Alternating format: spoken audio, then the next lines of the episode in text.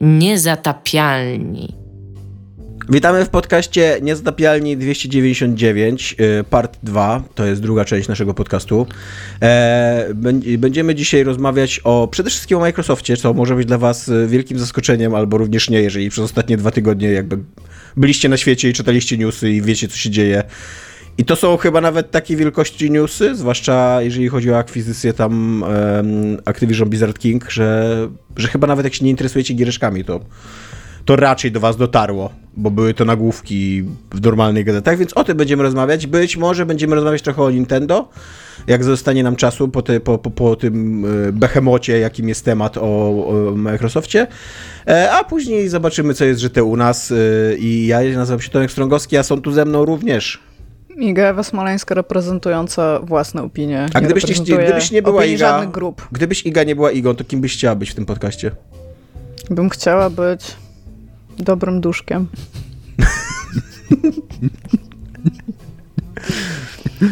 Ja się nazywam Dominik Gąska. A kim byś chciał być, gdybyś nie był Dominikiem Gąską? E, tym mikrofonem przy twoich ustach. wow. Oh, Jesus, to było dobre. Zarumieniłem się. Smooth fuck. Musimy zrobić przerwę. Potrzebujemy pokoju z Dominikiem. Dobra, Iga, e, jako że ostatnio sobie zdałem sprawę, że rzadko jesteś jako pierwsza w co jest grane, to co jest grane u ciebie, bo ty masz follow-up do ostatniego, co jest grane swojego. Tak, i mam jeszcze grę, która wprowadziła we mnie wiele w konfuzji, ale to zaraz. A udało mi się przejść ostatniego bossa w Wild Frostie. Poświęcam tej grze zdecydowanie za dużo czasu, ale tak się domyślałam, że to będzie taki, taka, w sensie spiralek, e, ten... E, o Jezu, ta brzydko narysowana kracianka. Slay the Spire. To jest takie po prostu, dobra, jeszcze raz, jeszcze raz, jeszcze raz. I jeszcze przy okazji, jako że ona ma tu taką meta progresję dosyć rozbudowaną, o czym mówiłam w zeszłym tygodniu, to jakby im więcej się w nią gra, tym więcej ma się możliwości grania w nią. Więc naprawdę 5 z plusem za projekt. I nawet nie chcę sobie wyobrażać, jak oni ją balansowali, bo to musiała być jakaś masakra. A, aczkolwiek udało mi się przejść ostatniego bossa. Przeszłam sobie tą talią e, samonerów. Jeżeli ktoś gra, to, to są ci typi w maskach, którzy mają jednostki, które są samonowane, a niekoniecznie są potworkami w talii. A z tego, co widziałam wśród moich znajomych, to jest wiedza anegdotyczna, ale większość ludzi przechodzi tą talią po raz pierwszy, więc być może ona szybciej jest OP. Natomiast to, co chciałam powiedzieć, jakby jeżeli nie chcecie spoilerów karcianek i się nie domyślacie, że karcianki się nie kończą po tym, jak się przejdzie ostatniego bossa, w sensie nie jest tam zakończenie gry i już nic więcej nie można z niej robić, tylko można grać dalej, to tam jest taki myk zrobiony, który bardzo, bardzo mi się podoba, bo jak się domyślacie, jakby grając w tą grę, starałam się, żeby moja talia była najsilniejsza, jaka może być, nie? To jest takie raczej given, jeżeli się gra w gry karciane. I jak się pokonuje ostatniego bossa, to nowym ostatnim bossem jest twoja talia. Więc congratulations, I played myself po prostu. Ale I fajne. co więcej, tak, to jest w ogóle bardzo fajny patent. Pomysł, I, no. y, bo jeżeli chcesz potem ją pokonywać, to starasz się balansować na tym takim raczej mizernym poziomie tych kart, a one jeszcze dostają boosta, bo dostają dużo więcej HP, tak żeby realnie stanowiły dla ciebie tą przeciwwagę bossową jakby, nie? Na koniec To jest coś dnia. takiego podobnego Yy, znaczy zupełnie innego, w ogóle niepodobnego, ale skojarzy, skojarzyło mi się z Inscription, bo Inscription coś takiego robiło, mm, że chyba dawało ci najmocniejszą kartę po... bo tam się za każdym razem dostawało nową talię, ale ta gra się tak jakby... bo to, to był to, taki udawany roguelike, nie? Ona miała pewną tak, historię tak, tak. do opowiedzenia. To taka dosyć udawana karcianka to też To była, udawana bo... karcianka, udawany roguelike, bo ona jakby sterowała cię, żebyś w końcu wygrała tą, tą grę, nawet jak ci nie szło, więc tam... No fajne są takie motywy właśnie, jak jakby... To jest stary koncept tego takiego roguelite'a, tak? Że coś ci zostaje, że coś jakby wynika z tego, że ty grasz, Tak. ale w jakiś taki fajny, nowy sposób ogarnięty. No, ale no ja mówię tam teraz, e, bo tam, jak mówiłam, jest taka wioska, w której się odbywa ten metaprogres i tam jak pokonasz tego pierwszego bossa, ci, to ci budują takie obserwatorium, nie? I to obserwatorium to jest taka e, ikonka lunety z prawe, na prawym dolnym rogu ekranu, jak zaczynasz potem kolejne rozgrywki i możesz sobie obserwować w cudzysłowie, co robi ten nowy boss i się zestrać trzy razy namiętowo, patrząc na te statystyki i tego, jak wiele włożyłeś w te karty, żeby teraz samemu sobie zrobić krzywdę i uważam, że to jest w ogóle genialne. Więc y, wciąż gram wciąż mi to sprawia gigantyczną przyjemność. Chcę przejść wszystkimi trzema taliami. A, no i zobaczymy. W sensie tr trzema herosami, bo te talie potem są takie trochę mieszane, ale no fenomenalnie dobrze się bawię. Bardzo, bardzo polecam wciąż White Frosta. A, jak już się ogarnie te mm, szaflowanie kart i wracanie ich do e, jakby do ręki w trakcie, znaczy właściwie nie do ręki, tylko do discard pile'a, e, żeby je uleczyć, to to już zaczyna być taka bardzo fajnie taktycznie strategiczna karcianka. W Polsce mówimy do grobu. No właśnie na cmentarz, ja pamiętam, że się mówiło, Aha, jak się grało w Magica. U, u się mówiło do grobu. Okej, okay. no ale to jakby podobne konotacje, mm, nie? jakby skojarzeniowe. A, tak, więc bardzo, bardzo polecam Wild Forest wciąż. E, nieskończone godziny zabawy, frustracji, gryzienia stołu i takie matematyki, gdzie siedzisz 5 minut i się patrzysz na ten ekran. Co więcej, ona jest na Switcha, ale mam wrażenie, że jakbym miała ją na Switcha, to już nic nie robiła w życiu, tylko grała w Wild Frosta. tak, tak. I jakby, jeżeli to jeszcze wydadzą na telefon, to najprawdopodobniej jakby mój, mój następny rok będzie pod znakiem tworzenia talii i robienia achievementów w ogóle w Whitefrostie. No, muszę spróbować w końcu. Może nie, bo dzisiaj nie, dzisiaj coś innego będę robił, ale o tym później. Ale koniecznie, koniecznie, bardzo, bardzo polecam Dominik, to jest do, do, ja dobra heroinka. Tak, trochę prywaty, ja będę musiał się do was odezwać po odcinku po Steamie, bo mam nowego, nowy system i się wszystko Ja nie wiem, czy mój stary Steam do twój nowy system się nadaje, ty. Dobra, ale oprócz tego dostałam grę i to w ogóle dostałam ją tak od ziomeczka po prostu masz. I gra się nazywa Amanda the Adventurer. Nie? I ma taką dziewczynkę w 3D zrobioną, taką jak bajki dla dzieci. I jak się czyta jej opis, to ewidentnie wskazuje na to, że to jest taka gra dla dzieci, tam w naukę czytania abecadu i ulica Sezamkowa. No i tak sobie myślę, Jezus Maria, co to jest? A od tego ziomeczka dostałam już kilka takich dziecięcych gier, więc w ogóle na samym początku byłam wdzięczna, aczkolwiek hmm, jakby spoko, może potem odpalę. Ale jak weszłam na jej, y, tą stronę sklepową Steam, to zobaczyłam, że to jest horror. I byłam like, a, rozumiem, to jest takie Five Nights at Freddy's, jakby z takim 3D, ale jest to horror. I to jest taki horror, w który trzeba dużo czasu i energii zainwestować. Bo to jest horror, który opiera się na takim założeniu, że jest bajka dla dzieci, właśnie ta Amanda the Adventurer, która ewidentnie nawiązuje do Dora the Explorer, jeżeli jeszcze tego nie zauważyliśmy. I ona, coś jest z nią bardzo nie tak, jakby to już widać od razu, że tam to, to będzie po bandzie, I przez pierwsze tam półtorej godziny się przychodzi w cudzysłowie normalnie. Na zasadzie masz jedno z zakończeń, to jest dosyć złe zakończenie, ale w trakcie oglądania różnych kaset, bo jakby ona od, od e, każde rozwiązanie zagadki pokazuje ci nową kasetę, którą możesz włożyć do wideo i sobie obejrzeć odcinek tej, tej bajeczki jakby. W tych bajkach są ukryte różne podpowiedzi i one są strasznie abstrakcyjne czasami. I jak się je ogarnie, oglądając tak trochę czasami scena po scenie, to można odkryć inne zakończenia i więcej kaset i te kasety się pomiędzy sobą będą różnić. Więc mi zajęło przejście jej tam chyba 3 godziny albo coś takiego. Grałam też na streamie dla znajomych, bo byli bardzo zainteresowani tym, co ja gram. A więc sobie siedzieliśmy i ogarnialiśmy rzeczy. I jest to niewątpliwie bardzo ciekawe, bardzo ciekawe, że tak powiem, jedna z tych gier, które właśnie starają się utrzymać gracza super długo w tym, że ty siedzisz i oglądasz po prostu każdy element tego, co masz do dyspozycji. Ona jest zamknięta na takim strychu w jednym pokoju i ty właściwie tylko te kasety oglądasz, plus dookoła patrzysz, co się dzieje.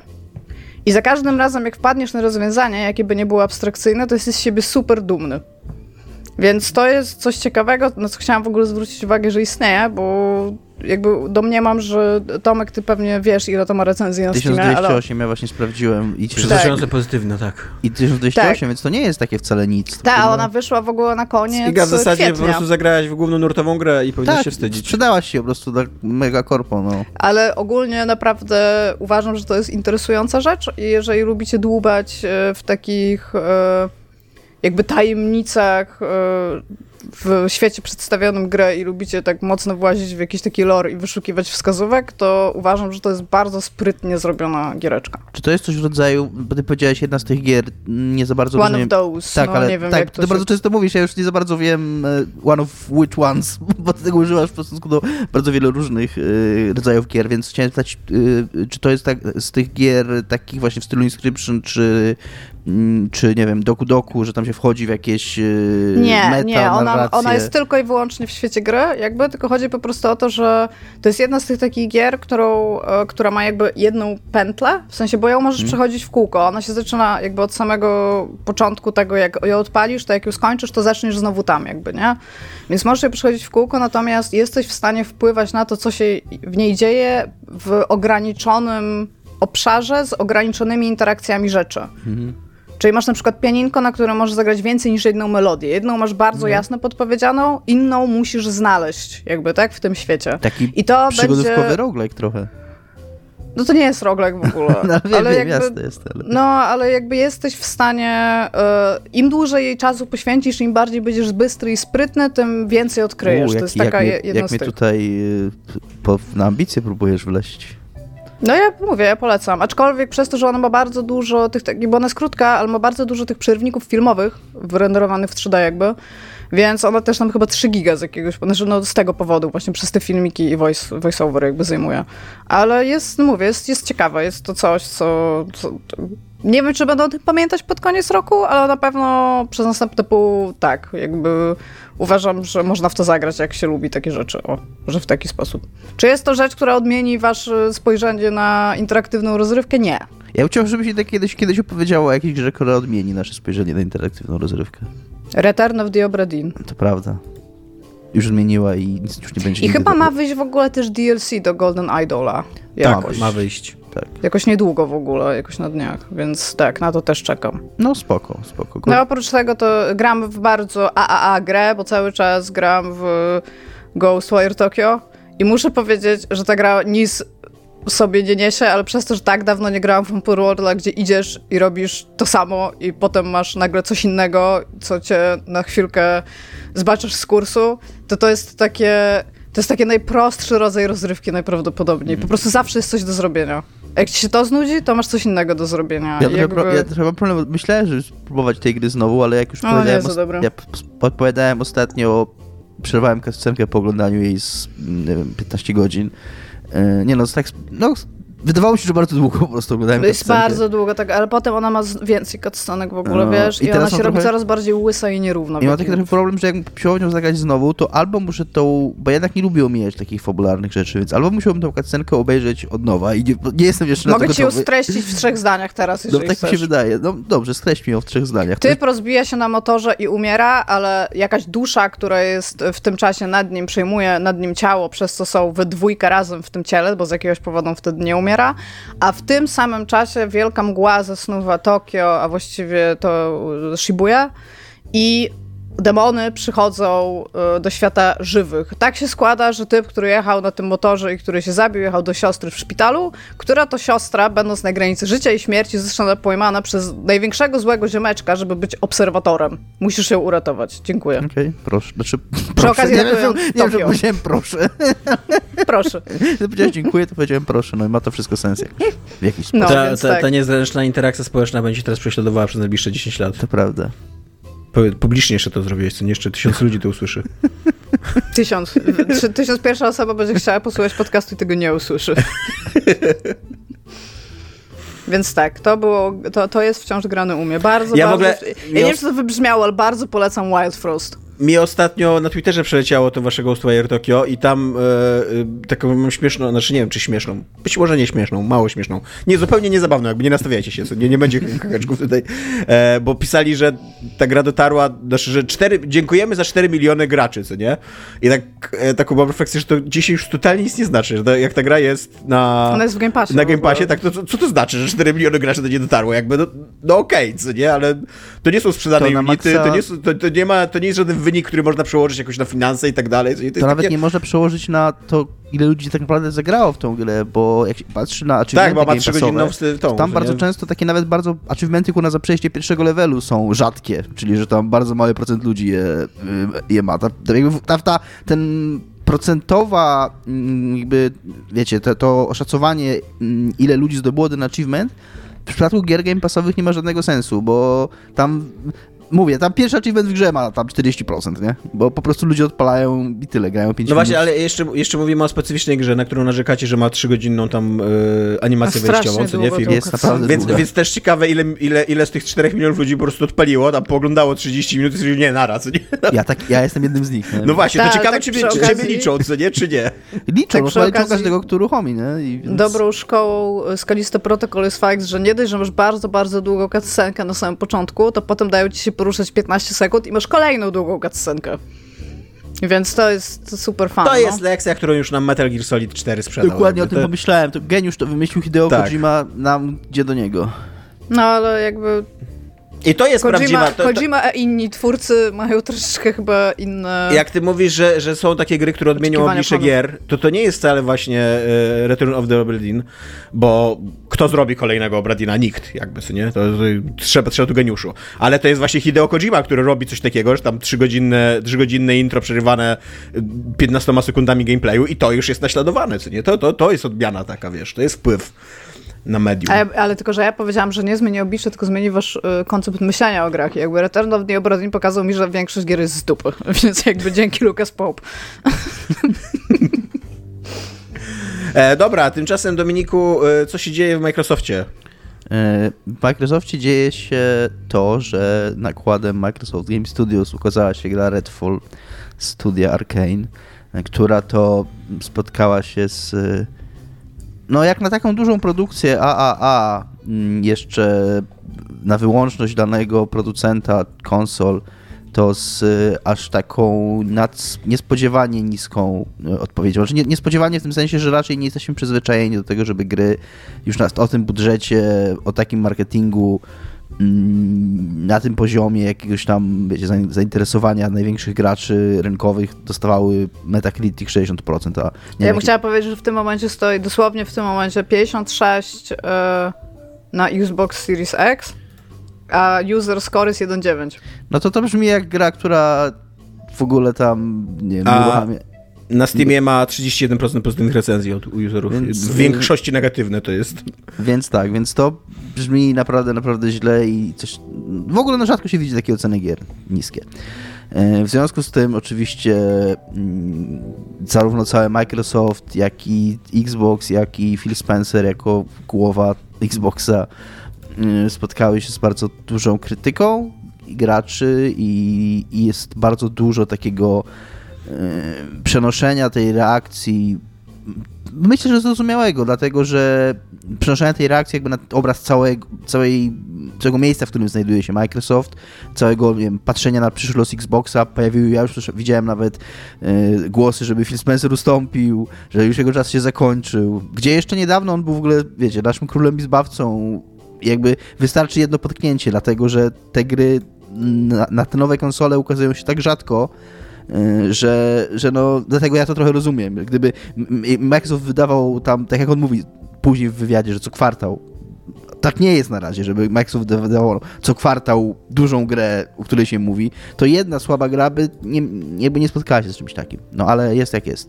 Ja myślę, I- że po pierwsze trzeba podkreślić, e, za, zanim w ogóle wejdziemy, w, że tak powiem, w mięso tej dyskusji, że Redfall był tworzony w Arkane, zanim Microsoft Tak, kupił Arkane. tak, o tym będzie jeszcze, tak, tak, tak. A, okej, okej. Ja jeszcze E- tylko a propos tych recenzji dorzucę, że na OpenCritics jest taka ciekawa metryka, e, ilu krytyków poleca grę i to jest 15%. I y, Phil Spencer zgodził to jest się na... IGN? Nie, IGN zjechał grę, dosyć ostro. Uuu. Phil Spencer zgodził, znaczy, zgodził się, udzielił wywiadu w Kinda Funny Games, yy, dosyć długiego i dosyć, nie chcę powiedzieć szczerego, ale takiego, no, nie, przynajmniej nie un- unikającego odpowiedzi na trudne pytania, o, tak powiem. Yy, I ja mam trochę wniosków, znaczy trochę wniosków, trochę pytań do Was, natomiast Iga bardzo chciała przed odcinkiem podzielić się jakimś swoim spostrzeżeniem, więc Iga, oddaję głos Tobie. To twój Ja chciała podcast. powiedzieć, bo ja przesłuchałam tego podcastu. Ja sobie zdaję sprawę z tego, że to jest Xbox Theme podcast o Xboxie, ale ci ludzie tam w środku tego podcastu, którzy rozmawiają, oni sobie non-stop mówią, jacy oni są genialni, ważni, jacy wszyscy są wdzięczni na temat tego, że ktoś coś powiedział i są dla siebie tacy cukierkowo mili. Ja bym chciała kiedyś z wami zrobić taki podcast, jeden, i zobaczyć, co z tego wyniknie. Bo po prostu zanim ktokolwiek się odezwie, czy mogę teraz ja? Tak, proszę, o, dziękuję, że pozwoliliście mi mówić. Wasze zdanie na temat tego, co ja chcę powiedzieć, jest dla mnie bardzo ważne. O, proszę, mów. Na pewno masz bardzo mądre spostrzeżenia. I tak po prostu czas antenowy leci, nie? Tak, jest to, jest to prawda, zgadzam się. I tam też było takie.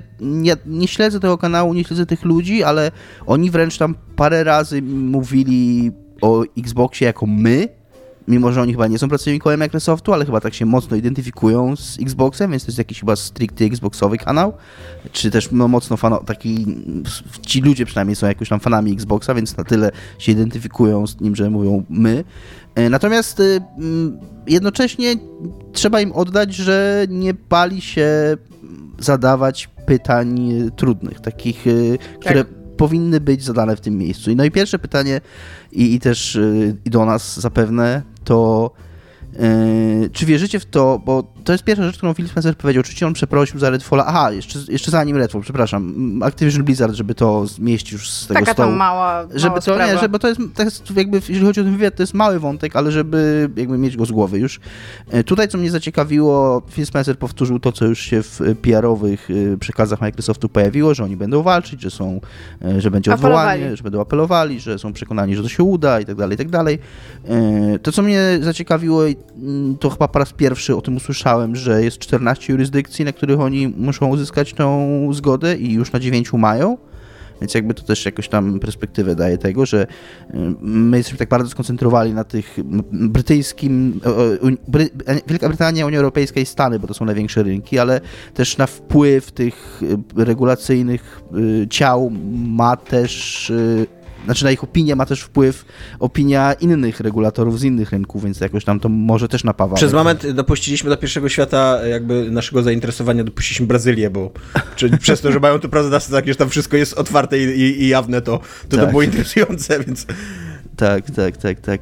E, I tutaj pojawiło się coś takiego, że oprócz tego, że moje zdziwiło mnie to o tych jurysdykcjach, bo tego wcześniej nie było, jakby nie pojawiało się to, to pojawił się ten temat, y, to co Tomek mówił a propos tego uzasadnienia mm, tej, tej brytyjskiej, brytyjskiego, nie wiem, części brytyjskiego rządu, no, czy tam organizacji, e, to to, że oni to nie zgodzili się z uwagi na rynek gier y, w chmurze, i tutaj Phil Spencer tak. jakby nie zgodził się z tym, powiedział, że to jest rynek, który nie istnieje i to jest trochę prawda. Który jeszcze nie istnieje. Który jeszcze nie istnieje, tak, tak, mhm. tak. To jest trochę prawda, ale jednocześnie jakby trudno jest unić, uniknąć takiego wrażenia, że być może właśnie to jest miejsce na regulacje antymonopolowe. Skoro ten rynek jeszcze nie istnieje, to może zadbajmy o to, żeby nie było w nim monopolu, jak już zaistnieje, nie? Więc jakby...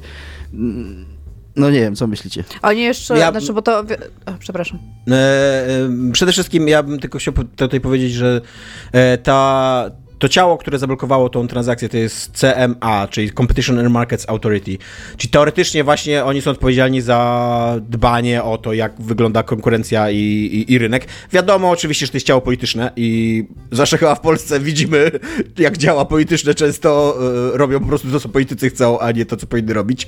E, więc ciężko powiedzieć, na ile to jest jakaś taka niezależna decyzja i tak dalej. Ale właśnie mi się wydaje, że to, co mówi y, Phil Spencer w tej, w tej rozmowie z Kind of Funny Games, e, on mówi w pewnym momencie, że y, nie ma takiego świata, w którym jesteśmy w stanie wygrać wojnę konsolową, co nie? Jakby, że e, mówi tutaj y, bardzo ciekawą myśl, że o, o, której my jako ludzie, którzy nie sprzedajemy sprzętów i konsol pewnie raczej, dla mnie przynajmniej była odkrywcza dosyć, że oni przegrali poprzednią generację, którą ja trochę położyłem laskę na poprzednią generację konsol, a to była dla, dla rynku kluczowa tak, generacja to, kontrol, konsol, bo ona tworzyła te biblioteki gier elektronicznych. Cyfrowych, tak. Cyfrowych, do których ludzie się przywiązywali, zaczynali kupować, właśnie gromadzić swoje gry i tak dalej. I teraz bardzo ciężko jest odebrać Sony na przykład klienta, bo on, bo ten klient już ma tam x gier w katalogu Sony i chce zostać przy Sony, bo tam ma ten swój x gier, co nie? Y no. Bo Spencer powiedział nam taką zabawną myśl, że to nie jest tak, że oni teraz tak. wydadzą tak dobrą grę, że ludzie zaczną sprzedawać swoje PS5. tak. tak. Kumacie, on... kumacie tak dobrą grę mieć, żeby sprzedać swoje konsole? żeby tak... Muszę zagrać Starfielda, żeby, tak, żeby, żeby, żeby zagrać Starfielda, sprzedaje PS5. E, i, i, I właśnie to jest to jest w ogóle ci fajna myśl i też właśnie to mi się wydaje takie dosyć szczere, co nie, że przychodzi ci CEO wielkiego oddziału, wielkiego jednej z największych korporacji na świecie w ogóle, co nie, Microsoft to już jest taka, no, po tym jak tam, jak agresywna była ich odpowiedź na to właśnie, że, że Brytyjczycy zablokowali tą, tą transakcję, to ja miałem w ogóle taki, taki moment cyberpunka, co nie, że centralnie w ogóle korporacja praktycznie, że grozi rządowi, jednemu z najpotężniejszych państw na świecie, co nie, i to jest, to jest taka rozmowa jak równy z równym trochę, co nie, to my wam teraz pokażemy, co nie, skoro wy tak gracie. E, i, I wracając do tej mojej myśli właśnie, że oni nie wygrają tej, tej, e, tej wojny konsol, na jaką, jakąś no nie, nie, chcę powiedzieć wojna, ale jakby po coś oni są na tym rynku cały czas, co nie? I gdzieś tam szukają swojej przewagi i coś tą chcą osiągnąć. Nie po to kupili 20 studiów, żeby, mm, żeby się godzić z, jakby z mało, małym udziałem w rynku i tak dalej, co nie? E, I właśnie to mi się wydaje, że jakby ich, całe ich to właśnie przy, przyszłościowe myślenie polega na tym właśnie, żeby stworzyć taką globalną usługę, tak jak ty Dominik już wiele razy o tym mówiłeś, co nie? Taką globalną usługę Y, cloud, X cloudową, tak? X Cloud to jest Microsoftowa chyba. To tak? już, no, czy to, tak, znaczy to się tak nazywa. No, cloud gamingu. Teraz cloud, no, tak. cloud gamingu, nie? I, I, że właśnie, że, żeby połączyć Game Passa z, z, z chmurą i doprowadzić kiedyś do czegoś takiego właśnie, że że ten pad będzie te, de facto tylko potrzebny pad i telewizor do tego, żeby grać wszędzie, na każdym sprzęcie, wystarczy, że się zalogujesz na swoim, na swoim koncie i tak dalej, nie? I tutaj jakby wchodzi ta, ta regulacja UK, która mówi, ten rynek się dopiero jakby ma sformułować.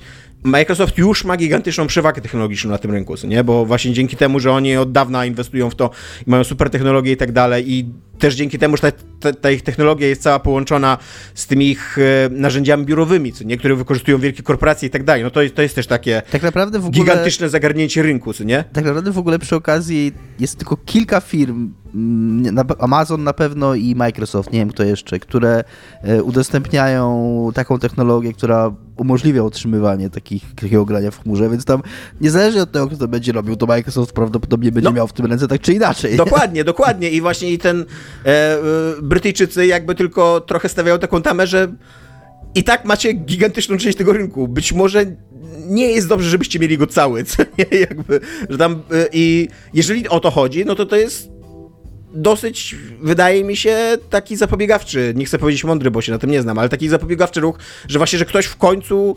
reaguje w momencie, kiedy jeszcze, kiedy jeszcze można zareagować, nie?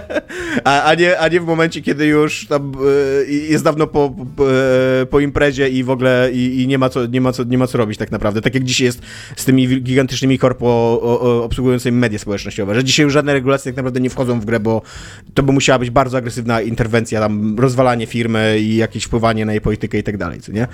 E, no, więc to jest taka, taka jest moja myśl na temat tego, tak, tego tak, dealu Activision Blizzard ja, ja, się, ja się zgadzam i tak jak na początku, tak trochę paradoksalnie, bo tak jak na początku ja nie do końca kupiłem tu uzasadnienie o chmurze, tak y, Phil Spencer w zasadzie w tym wywiadzie przekonał mnie, że to by była dobra decyzja, którą oni podjęli, bo właśnie to, że ten rynek jeszcze nie istnieje, to jest właśnie ten, to, te, tak jak ty powiedziałeś, no, ten moment, żeby, kiedy jeszcze można wprowadzić jakieś regulacje, które coś zmienią w przyszłości. E, szczególnie tak, no, no tak, tak. Ale no, jak będzie, jak będzie z tym, to, to jeszcze, się, jeszcze się przekonamy. Ja szczerze mówiąc nie za bardzo wierzę, żeby. E, znaczy wciąż uważam, że ten deal przejdzie. On pewnie przejdzie, ja miałam taką myśl po tym, jak to przesłuchałam, że on przejdzie z jakimiś takimi warunkami, czyli na przykład, tak. ok, będziecie mogli kupić sobie tego Activision Blizzard Kinga, natomiast jeżeli chodzi o granie w chmurze, tak, to to będzie jakby multiplatform, powiedzmy. Że też, to, tak. to nie tylko, i że, i że to będzie jakiś taki deal, który też będzie jakiś taki shady, czyli na przykład na 20 kolejnych lat też yy, tak, wyda- tak też tak uważam i teraz nie mam czego zacytować, tam citation needed, ale gdzieś mi mignęło w, w tym tygodniu w newsach, że, że to nie jest takie rzadkie, żeby te sprawy w CMA po apelacji się zmieniały i że, i że po prostu Microsoft prawdopodobnie właśnie yy, zaproponuje jakieś rozwiązania, jakieś ustępstwa, tak jak wcześniej bardzo długo się mówiło, że przez yy, ich no, że przez Sony, że przez rywalizację na polu Sony PlayStation to ten deal nie przejdzie i oni ostatecznie tymi swoimi ustępstwami przekonali ich, że to nie jest problem, więc prawdopodobnie to samo zrobią w, w przypadku chmury. A to jest w ogóle, to jest w ogóle ciekawe, bo jakby dla takiego zjadacza chleba, jak my jesteśmy tutaj, się nie znamy na wielkim biznesie. Ale znam ja... na chlebie. Ja nie ja, zobaczę, ale upiekłam ostatnio. Ja mam trochę, taką, ja mam trochę taką, e, taki, taki moment, że jeden rabin powie tak, drugi rabin powie nie. Bo, bo z jednej strony właśnie też czytałem takie, takie opinie gdzieś tam, że no, że to tam to jest taka tylko gra, że oni zablokowali teraz, że Microsoft poszedł na ustępstwo i tak dalej, ale z drugiej strony też bardzo często jest taki głos, że, no, że praktycznie jest już nie, nie, nie zabita ta, ta, ten deal, mm. co nie, że to już jest koniec, tam nie ma co się oszukiwać tak dalej, co nie? Więc tak zależy komu ufasz, co nie? Kto się wydaje Jasne. bardziej przekonujący z ekspertów, których czytasz. Jasne. E, przechodząc natomiast do Redfalla, i do jego katastrofalnej premiery y, Phil Spencer nie jakby przyznał to, że, że, że jest rozczarowany, że, że, jest rozczarowa- że zawiódł graczy, że platforma zawiodła graczy i tak dalej.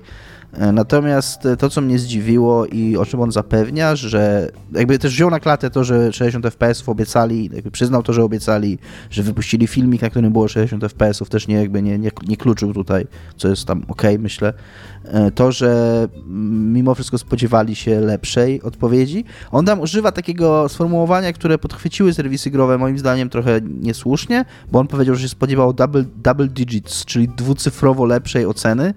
Więc ludzie zaczęli nagle myśleć, że czego, że on się tam 8 czy 9 spodziewał, czy nie wiadomo co. Ja to odebrałem tak, że ta gra dostała 6 na, na Metacriticu. No, myślę 80. A on się spodziewał 7-8. Yy, że jakby w to celowali, bo, bo on tam zapewnia, że. No, o, o tym zaraz jeszcze. Yy, znaczy, albo. bo on tam zapewnia, że. Yy, że oni wie, zdawają sobie trochę sprawę z problemów tej gry, że tych problemów tej gry nie, problemów tej gry nie dało się naprawić mm, na tym etapie, na którym oni się za nią wzięli. Nie wiem, czy to jest prawda, czy to jest jakiś taki unik, wiecie, żeby się, żeby, żeby jakby umyć ręce od tego. Ale, że ogóle, ale no, on twierdzi, że spodziewali się, że odbiór tej gry będzie lepszy. I czy czy wierzycie w to i czy też jako ludzie zaangażowani w proces tworzenia gier, jak często zdarza wam się, jakby, bo ja mam wrażenie, że ludzie, którzy tworzą gry na ogół wiedzą, że ta gra będzie dobra, czy nie. Jakby, tak. Wiedzą, że muszą ją dowieść, i, bo, bo jakby to jest praca też, tak? I jakby muszą ją dokończyć w pewnym momencie, ale że oni raczej wiedzą. Jakby, czy wierzycie w to, że oni nie znaczy, wiedzieli? Nie, jest w ogóle coś takiego. Po pierwsze, ta rozmowa tam w tym podcaście, ona się bardzo mocno skupia na dowożeniu oczekiwań graczy, czyli budowaniu mm. ich oczekiwań na temat y, gry, dostatecz w dobry sposób, czyli na temat jej wizji, na temat tego, co się obiecuje. I jest taki moment podczas developmentu z mojego doświadczenia, yy, że ty już wiesz, jaka to będzie gra, i potem na przykład patrzysz na to, co robi marketing i jesteś jak, nie, jakby to, to, to nie jest to, co powinniśmy mówić. Natomiast devowie, tacy szeregowi, mają bardzo gówno do gadania na temat tego, co robi marketing. I ja nie wiem, czy pamiętacie, takie bardzo e, sławne artykuły były na temat Wiedźmina chyba 3, że tam marketing obiecywał rzeczy, które jeszcze nie były featureami, mhm. tam jakieś takie rzeczy, że było bardzo duże nieporozumienie na temat informacji, które wychodziły z CD Projektu, a tym, jaka ta gra była.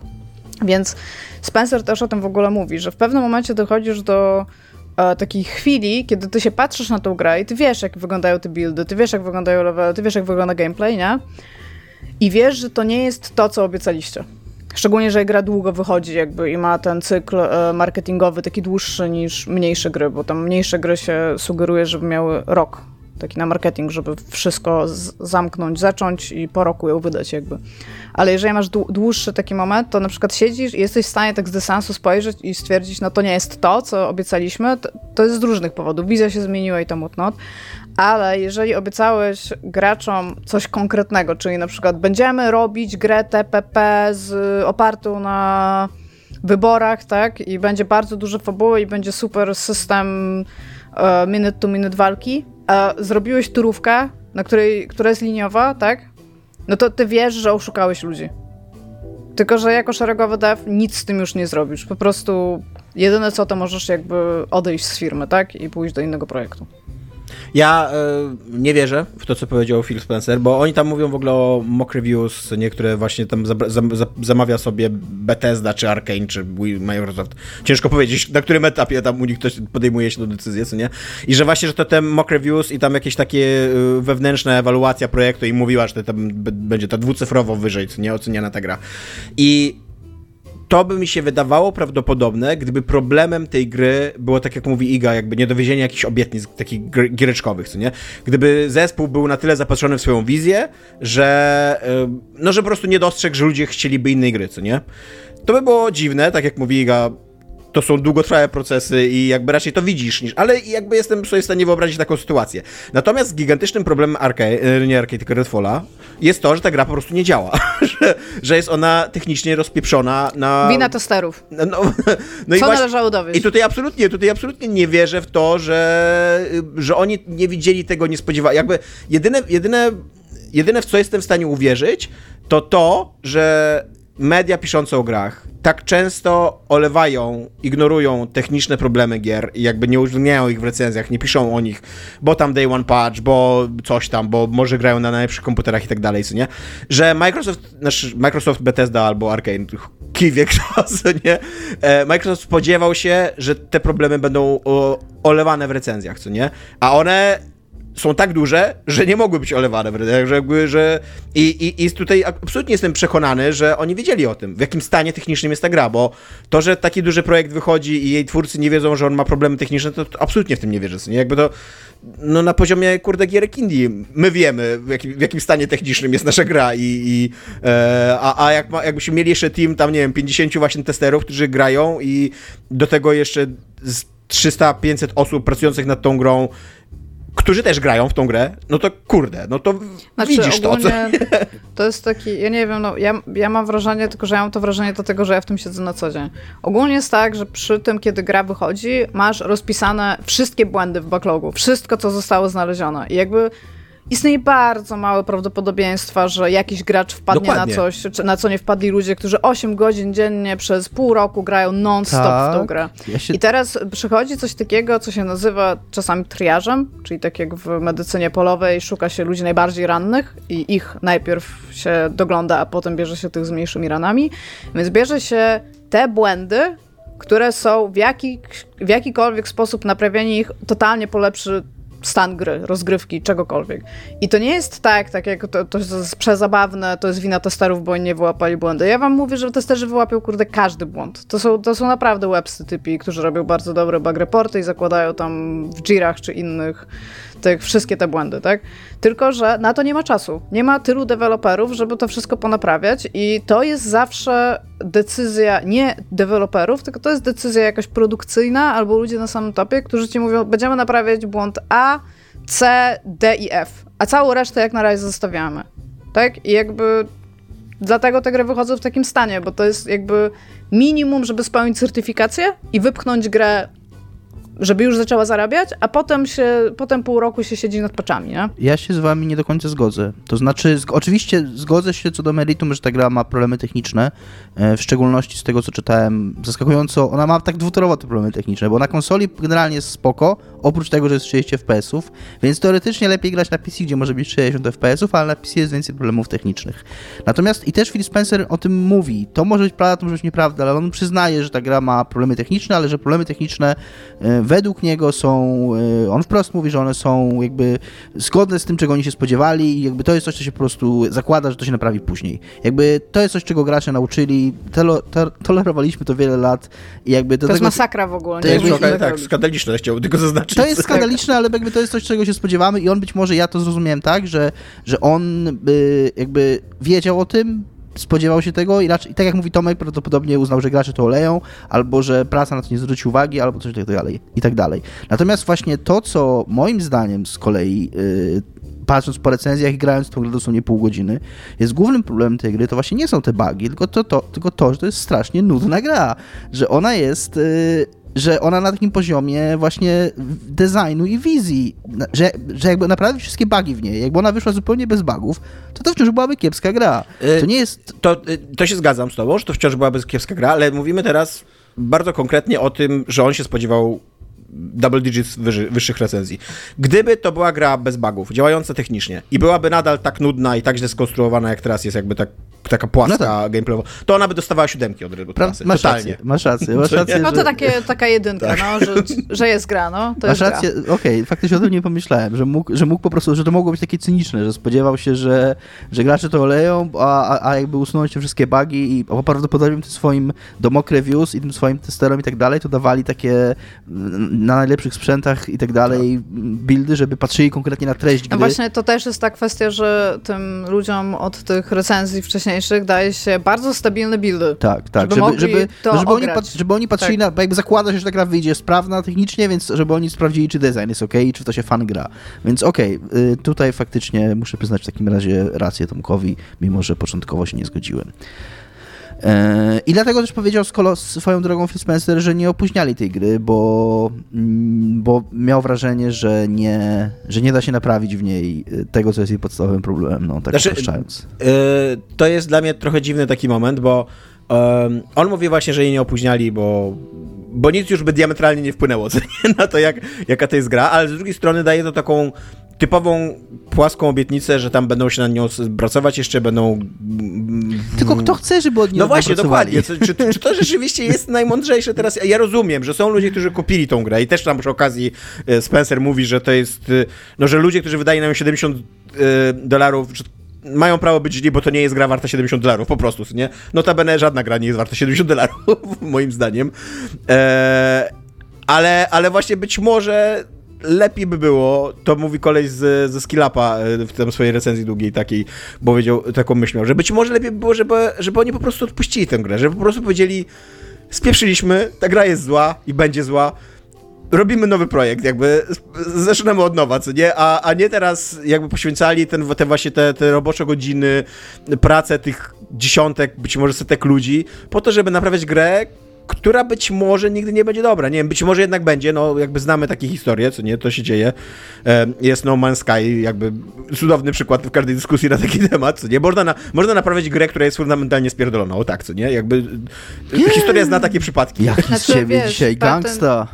Tak, patent będzie taki, że przez pół roku całe albo trzy czwarte studia będzie pracowało nad tym, żeby ona była bardziej Tak. grywalna, po czym tam się zostawi taki szkieletowy skład.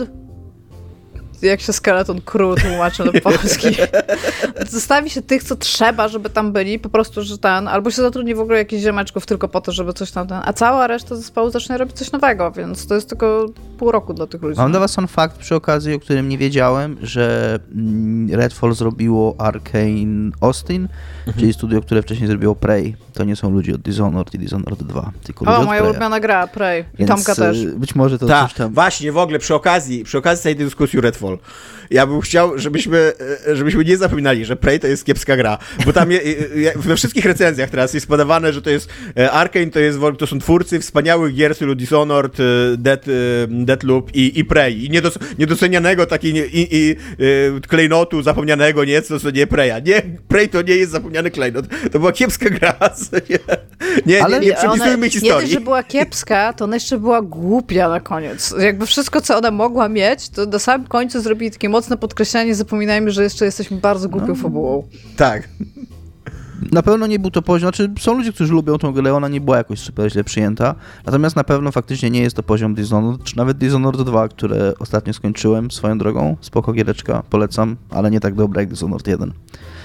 E, Co jeszcze mnie zaciekawiło w tym wywiadzie, e, to i to jest w ogóle super dziwne dla mnie, bo tam jest taka długa, oni tam faktycznie, tak jak mówi Iga, tam sobie tak ładnie monokle z dzióbków spijają, znaczy nie monokle, ale sobie coś innego z dzióbków, nie wiem, pieniądze, to korpo, to pieniądze sobie z dzióbków spijają e, i, że, i że tam e, Phil Spencer podkreśla to, jak, jak, że on nie chce, żeby studia robiły mm, cały czas to samo, że on chce jakiejś takiej świeżości, że chce takiej różnorodności w tych swoich grach i, i takiej kreatywnej, kreatywnego fermentu.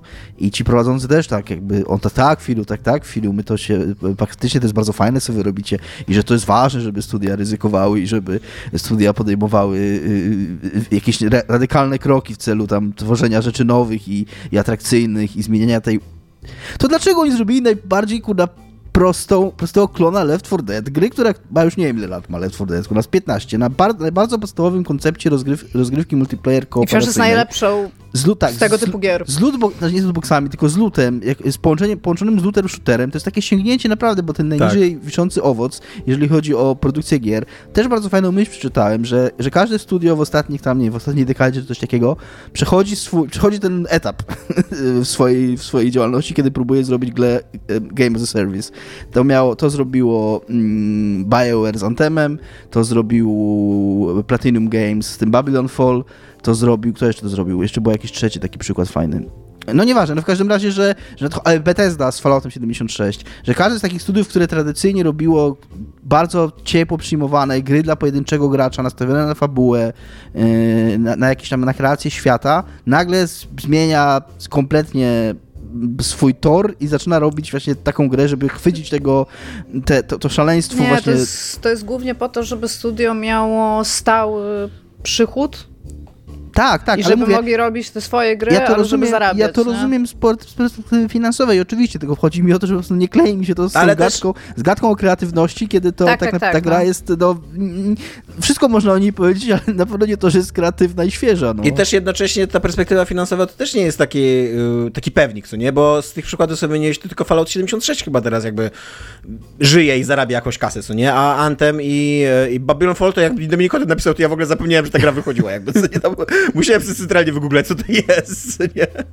Więc, więc wątpię, żeby to się biznesowo im spięło, co nie? Jakby, jako właśnie tak jak Iga No, mówisz, taki wiesz, taka 76 też był kroplówka, gigantyczną, gigantyczną jakby kulą u nogi dla Bethesdy przez bardzo długi Tak, czas. ale- I to ale też teraz- jest pieniądze, które w nie wkładasz, żebyś mógł je wyciągnąć na No koniec. pewnie, jakby pewnie to jest takie pytanie trochę do księgowych Bethesdy, czy to się im opłaciło koniec końców, nie? No jakby teraz... Czekaj, zadzwonię tutaj. Teraz do... wydaje się, że jest to w miarę właśnie stabilna taka kroplówka finansowa, że ludzie w to grają, że ona działa, tak jak działa, ale działa i że istnieje jakby i się toczy, co nie? I tak dalej, że mają jakby właśnie takie game as service swoje, co nie? Więc ten przykład jest trochę inny, ale a zarówno Anthem, jak i to Babylon's Fall, no, no nie, no kurde, no wyszły, umarły i nara, co nie? Jest w ogóle coś takiego, on tam mówi, e, ale to, to trochę zmienia wątek, więc Iga, coś jeszcze chciałaś powiedzieć w tym, to, to proszę. Nie, bo była jeszcze ta gra Cliffa Bleszyńskiego, który totalnie nie pamiętam, jak ona wychodzi. To jest, ja to chciałam powiedzieć już a propos tego, jak powiedziałeś, że czemu oni po prostu nie zaorają projektu. I jakby problemy z oraniem projektów, nawet jeżeli wiesz, że one nie są za dobre, jest fakt, że nawet jeżeli jest za dobre, to trochę się sprzeda i trochę odzyskasz tych pieniędzy, które tam jakby w środek włożyłeś. Plus team, któremu kancelujesz projekt na samym końcu robienia tego projektu, to nie jest team, który zrobi ci kolejną dobrą grę. Lawbreakers się nazywa ta gra. O, właśnie. Tak, tak. Oni, oni będą zniechęceni, oni będą pamiętali to, że ty im skancelowałeś tą grę i już lepiej, żeby ją wypchnąć, żeby dać im chwilę wolnego i niech oni wrócą, wyciągną wnioski i tamten. Jak im to, to to jakby ta gra nigdy nie powstała, ty nigdy nic nie zrobiłeś. Więc to jest, to jest straszny taki łamacz zespołu, że tak powiem, taki ruch. Ja- graczy ale to jest lepiej ogóle- jakby, to jest nie? Dla trudne. zespołu... To jest jakby, to jest zrozumiałe chyba dla każdego, że mm, nawet jeżeli zespół zda sobie sprawę, że szczególnie, że to jest mały zespół, Microsoft mógłby to wziąć na klatę i nie wydać tej gry, ale jeżeli to jest mały zespół, czy jakiś niezależny, to, to oni raczej muszą wydać tą grę, żeby właśnie część, chociaż część kosztów produkcji odzyskać, żeby chociaż nie było ona taką klapą finansową. No, ale teraz tak, no, przecież nie wyjdą do ludzi i nie powiedzą im, słuchajcie, zrobiliśmy tu taką średnią grę. E, no musimy ją wydać, bo co, co innego możemy zrobić. Poświęciliśmy na to 3 lata swojego życia i staraliśmy się, żeby była najlepsza jaka jest, wyszła jaka jest, zagrajcie, ocencie. Wtedy jej nikt nie kupi, kurwa, pies z złamaną nogą, pies z kulawą nogą, nie z złamaną nogą, e, jej nie dotknie, więc e, trzeba to hypować, bo jesteśmy, te, te, też jesteśmy tak wszyscy przehypowani wszystkim, że wszystko musi być w ogóle rewolucyjne i najlepsze i tak dalej, że już nawet nie ma miejsca na po prostu taką średnią grę, która będzie szczera w tym, że jest średnia. Znaczy Znaczy, akurat Chyba, że Prison Architect, nie? Ja mam taką, ja mam taką trochę myśl tutaj na boku, że do tego Dominik chce powiedzieć, akurat Microsoft ma tyle pieniędzy, że mógł zasypać tą dziurę i ma, nawet nie zabijać tego projektu, ale na przykład wypuścić go za darmo na Game Passie jako Early Access. Nawet, jeżeli, nawet później nie musieli pracować jest- nad tym Early Accessem, że ta gra po prostu mogła sobie tam... Mamy taką grę, tutaj ją rzucamy, nikt nie musi za nią płacić pieniądzów, co nie? Y, Ona będzie Early Accessem, a, a z czasem wygasimy ten A, Early czyli- Access i ona po nie- prostu zawsze będzie roz, rozwalona, co nie? E, nie na Game Passie, tylko po prostu dla każdego nawet nie ma. Jak nie ma Game Passa, no bo na Game Passie, no to... Nie no, ale na Game Passie mi chodziło tak, żeby właśnie, żeby wiesz, żeby ludzie mieli jakieś tam, nie wiem, żeby oni coś, coś na tym zarobili jako Microsoft, co nie? No, No, bo tak wątpię, żeby w ogóle ją zrobili free to play, co nie? Jakby- Wrzucili ją na Game Passie, nie? Jakby... Nie, ale też, ale też jest poza Game Passem. I jest Żeby- też a, żeby jej nie sprzedawać. Tak, żeby jej nie Tak, sprzedawać za a- te 70 E, dolców. ja- ja w ogóle- Jeżeli by się dał w modelu free to play, a ona nie była e, designowana, projektowana z założeniem, że będzie zarabiała jako model free to play, to ona by dosłownie zarobiła No tak. nic. Tak. E, Więc ona by musiała być tylko na Swoją drogą, tak, o- jako early access na Game Pass. Phil- To by było bardzo ładne w ogóle. Tomek, weź zadzwoń do Microsoftu, że ty masz pomysły. Nie, się ale... możesz mi podzielić. Mm, przecież mm, on tam bardzo kilka razy wspomina Grounded jako taką grę, na którą oni pracują, rozwijają i tak dalej. Grounded było wydane jako Early Access. Było dokładnie w takim modelu wydane, jako to się na, na Xboxie Wiem, nazywa... Grałem, to się tak, na Xboxie no, nazywa Game Preview. Że ta gra nie jest sprzedawana jeszcze, jest dostępna właśnie dla e, użytkowników Game Passa w Game Passie i, i, jakby czemu, czemu Redfall nie został tak wydany? Nie... Najprawdopodobniej dlatego, że w ogóle produkcyjnie był po prostu zaplanowany inaczej. Jakby Grounded z tego, co tam w prasie pisali i tak dalej, ja też zresztą grałem w tym Early Accessie w Grounded, no to on, cała tam produkcja była tak zaplanowana, że ta gra będzie opublikowana, ludzie będą grali, oni będą ją rozwijali. Tutaj najprawdopodobniej tak nie była zaplanowana ta produkcja, nie? I jak oni w pewnym momencie, jak oni się zorientowali, że oh my god, jedziemy na ścianę, to już być może było za późno, żeby przestawić tą całą produkcję, nie? Mm.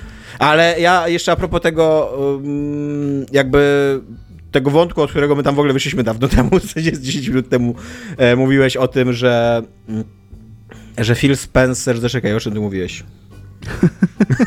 Powiedział rzeczy w podcaście Phil Spencer że nie wiem, że przegrali najważniejszą generację. Nie, nie, że. Po tym chciałem, że. Dobra, nie, nie, nieważne. Jakby chodzi mi o to, że jakby y, Game Pass, moim zdaniem, to co, to, co powinno być interesem Microsoftu przy tej grze, nie? To to, że ta gra będzie dobrze działała na Game Passie. I y, czy to jest Game Pass PC-owy, czy to jest Game Pass Xboxowy i, i tak dalej, nie? Bo ja jestem w znaczy, mi się wydaje, że na tym, na tym etapie, na którym my jesteśmy, to jakieś tam wydanie Redfalla, czy ono zarobi, czy nie, to są fistaszki dla Microsoftu, nie? To są, to są w ogóle jakieś tam koszty po prostu, którymi się mm, wierchuszka Microsoftu, całego Microsoftu w ogóle nie przejmuje, co nie? Jak, ile ta gra zarobi, czy nie. Natomiast już Game Pass jako usługa, którą oni chcą właśnie rozbudować jako taką globalną usługę xCloudową i tak dalej, jakby, która ma jakąś tam przyszłość, powinna się dla nich liczyć. To, to jak, jak to wygląda, to, to powinno być dla nich ważne, co nie? A teraz to jest jeszcze na takim etapie, ten Game Pass, że właśnie jedna, dwie, trzy złe premiery mogą całkowicie zmienić postrzeganie ludzi tej, tej, tej, tej... Zaraz wyjdzie Starfield, a nie oszukujmy się, jakby to jest duży RPG BTSD, on na pewno będzie zabagowany na, na premierę, co nie? Nie, nie? nie widzę innego wyjścia, co nie? I oni są bardzo blisko takiego, moim zdaniem, takiego trochę przewrotu, jeżeli chodzi o narrację na temat Game Passa, że jak do tej pory wszyscy mówili, ale fajny pomysł tego Game Passa, to zaraz wszyscy zaczną mówić, kurde, bez sensu jest ten Game Pass, bo ja to mogę, e, wiesz, tam są same zepsute tak. gry i tak dalej, co nie? Szczególnie, że to się trochę klei z takim, nie wiem na ile oczywiście ja nie jestem w Microsoftie i nie, nie mam tam żadnych źródeł w nim, ale no jest takie przeświadczenie i być może ono było błędne, ale jakby coraz więcej przyczynek, które je jakby utwierdzają w przekonaniu, że ono może być y, prawidłowe, że jakby Game Pass zmienia w ogóle podejście do planowania produkcji, do, do tworzenia gier, na tak właśnie na takie, że mniejsze jest nastawienie na jakość na początku, ponieważ skoro ludzie nie płacą, to będą jakby więcej wybaczą. Yy, większe jest nastawienie na DLC, ponieważ yy, nie jest żadnym, żadną tajemnicą, że gry, że jakby Game Pass zarabia dużo na dodatkach do gier. Jakby idea jest taka, że wciągniemy gracza za ten abonament yy, do gry, a potem on kupi DLC-ki do niej, więc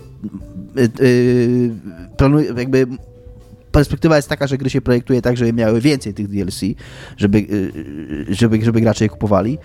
E, też mamy kasus Halo Infinite. E, tutaj jest kolejny, ja nie chcę, ja trochę jest mi przykro, że mojego zioma Phila Spencera muszę tak dzisiaj bić, no ale trochę zasłużył niestety, no. Mimo, że swoją drogą w tym wywiadzie jest bardzo sympatyczny, bardzo ładnie mówi i generalnie dobrze się go słucha, ale przy tym całym, tam Iga wspomniała na samym początku, on mówi o tym, bardzo to podkreśla, że Y, że oni przejęli Redfalla już w trakcie, jakby, że to był, że on już y, był tworzony, jak oni kupili a, a Bethesda i Arkane, więc y, on jako tam, jak mówi o lekcjach, które się nauczyli i o jak, jakichś nauczkach na przyszłość, to to, żeby się wcześniej angażować w produkcję. I tutaj zapewnia, że w Redfallu, że Redfalla dostali wcześniej. Więc A, to właśnie Redfall... do tego chciałem nawiązać, że Microsoft tam się nie miesza w produkcji. Więc, więc w przypadku Redfalla jakby wcześniej byli na pokładzie i mogli zadbać o to, że ta gra będzie lepsza, więc y, jakby tutaj wniosek jest taki, że ta gra będzie na premierę w lepszej stanie niż Redfall, a w Redfallu jakby... Chodzi się o Starfielda. Red, Red, Starfield, Starfield, tak, tak, tak, tak. Że, Starfield będzie w lepszym stanie na premierę niż Redfall jest teraz.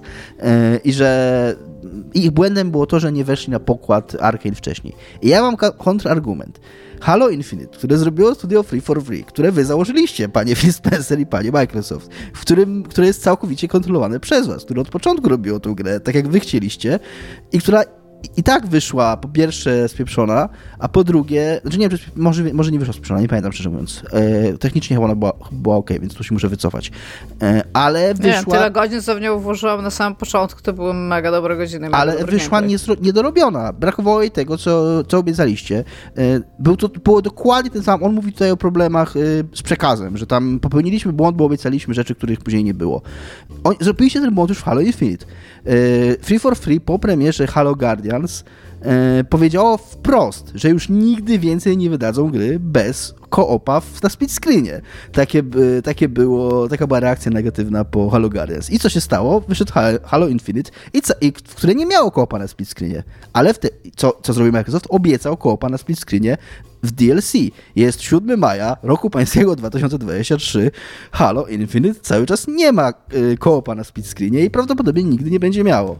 Więc y, takie gadanie, że, że tutaj no, bo to dostaliśmy i, i, że jakbyśmy my to robili od początku, to byłoby dobrze, też wydaje mi się trochę niestety niezgodne z rzeczywistością. Znaczy, y, nie chcę powiedzieć, że to jest nieprawda, ale jakby dowody, które istnieją, pokazują, że no, wcale tak nie jest.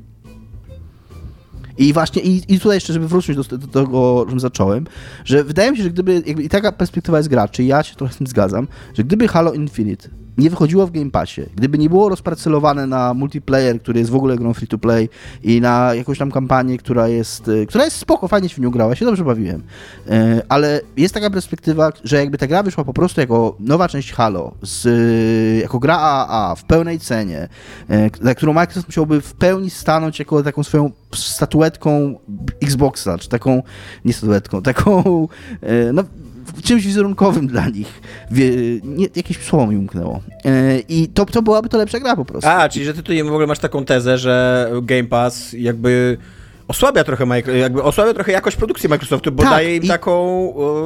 Taką niższą poprzeczkę im zawiesza, tak? Jako, że to jest y, dokładnie. subskrypcja i mniej płacisz, ludzie mniej oczekują i tak dalej, tak? Phil Spencer mówi tak, Phil Spencer jak Mój Boże, jaki zwrot akcji Dominik, kurde, mówi, że Game Pass jest szkodliwy. W fragmencie, nie, nie, nie, ja jakby, jak bardzo totalnie, Game Passa totalnie, to, to musicie wynieść z tej dyskusji.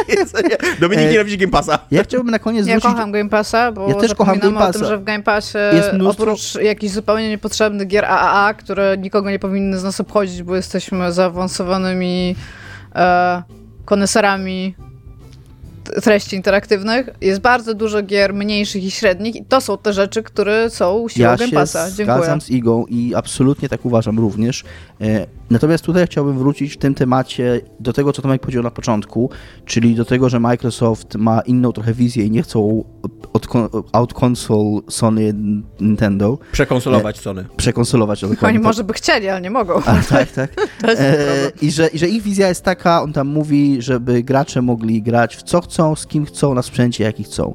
I to jest bardzo ładna taka wizja tylko że i taka utopijna trochę, tylko że sytuacja na rynku pokazuje, że takie stare podejście, że, że ludzie tego nie chcą po prostu, że, że to jest może ładne marketingowo, znaczy być może tego chcą, ale to nie są ludzie, których widać, to nie są ludzie, którzy jakby kształtują przekaz marketingowy, które kształtują odbiór konsoli. Być może Game Pass jest wielkim sukcesem finansowym dla Microsoftu, tego nie wiemy i prawdopodobnie nigdy się nie dowiemy tak do końca. E, ale jeżeli chodzi Chyba, o... że będzie jakiś pozew o coś i to wyjdzie. Tak, ale jeżeli chodzi o to, jak konsola jest postrzegana, to ciągle rynek pokazuje, że jest postrzegana przez pryzmat tych wielkich, takich osztandarowych, to chyba było słowo, które mi brakowało, tytułów dla pojedynczego gracza tak. z wielkim budżetem, z filmową oprawą, z y, taką historią bardzo klasyczną, fabularną. Z generatora. Tak. I ludzie cały czas mówią, ludzie cały czas mówią o tych ekskluzywach Sony. Ile jest tych ekskluzywów, ile jest tych ekskluzywów Sony? Liczymy remastery The Last Ich jest kilka, ich można by na, na palcach jednej ręki policzyć, ale mają go do wora, mają to y, Horizon, mają tego Spidermana i to tak naprawdę wystarczy. Im wystarczył jeden God of War w zeszłym roku, y, żeby stworzyć wizję platformy, która jest po prostu, kurna, z, z, Mojżesz ją na, z, tam w jednej ręce trzymał dwie kamienne tablice, a w drugiej ręce trzymał PlayStation 5, według najnowszych apokryfów, no, bo wydali tam dwie głośne gry.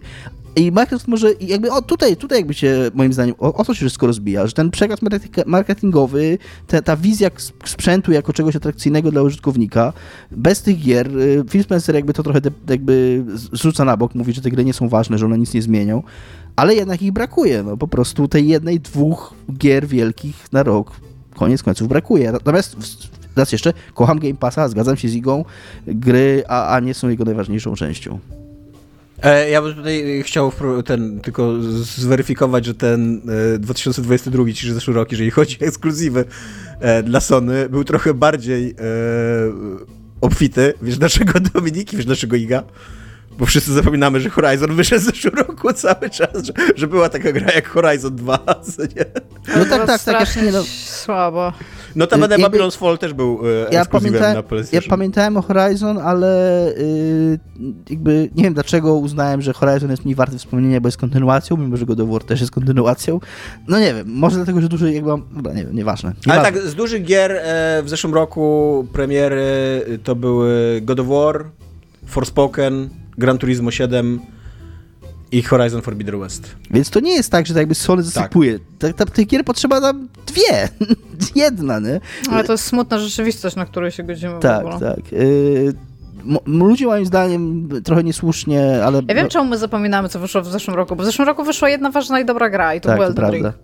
E, ludzie zapominają o Psychonauts 2, jest mi trochę przykro z tego powodu, bo, też, bo uważam, że Microsoft gra. powinien, y, nie wiem, czy większy marketing, to no nie wiem, czy ludzie po prostu nie chcieli tej gry masowo, ale to jest totalnie gra, która mogła być wizytówką Xboxa, tak jak jest Horizon wizytówką Sony. Ona nie jest, niczym nie ustępuje. Jest, jest lepsza niż znaczy, Horizon. Na, jest więc... na maksa lepsza, ale mówię, że niczym nie ustępuje w takim potencjale bycia taką wizytówką e, konsoli i, i, firmy. Nie wiem czemu. Nie no, ustępuje, zdaniem, jakby... Wiesz dlaczego? To nie jest nie, no właśnie produkcja wiem, za 500 baniek, która wygląda jak produkcja za 500 baniek, ma jest wielki... nudna. ale jaka musi być wizytówka konsoli, jakby, to o to chodzi, co nie? Jakby, Dobra, na przykład takie jak w Nintendo bardzo często są. Ale w Nintendo, Nintendo wizytówką Nintendo też są y, gigantyczne produkcje AA w stylu Zeldy i Mario, co nie? A nie, kurde, jakieś tam. Ale są przynajmniej dobre. Fakt, tak, ale dlatego, ale dlatego Psychonauts 2 nie może być wizytówką Xboxa, moim zdaniem, co nie? Hmm. W każdym razie uważam, że powinna być bardziej wysoką Xboxa niż jest. Ale wydaje mi się, że tej grze... Ja jestem za tym, żeby wciąż reklamować się modanem. To jest coś, czego potrzebuję w swoim życiu.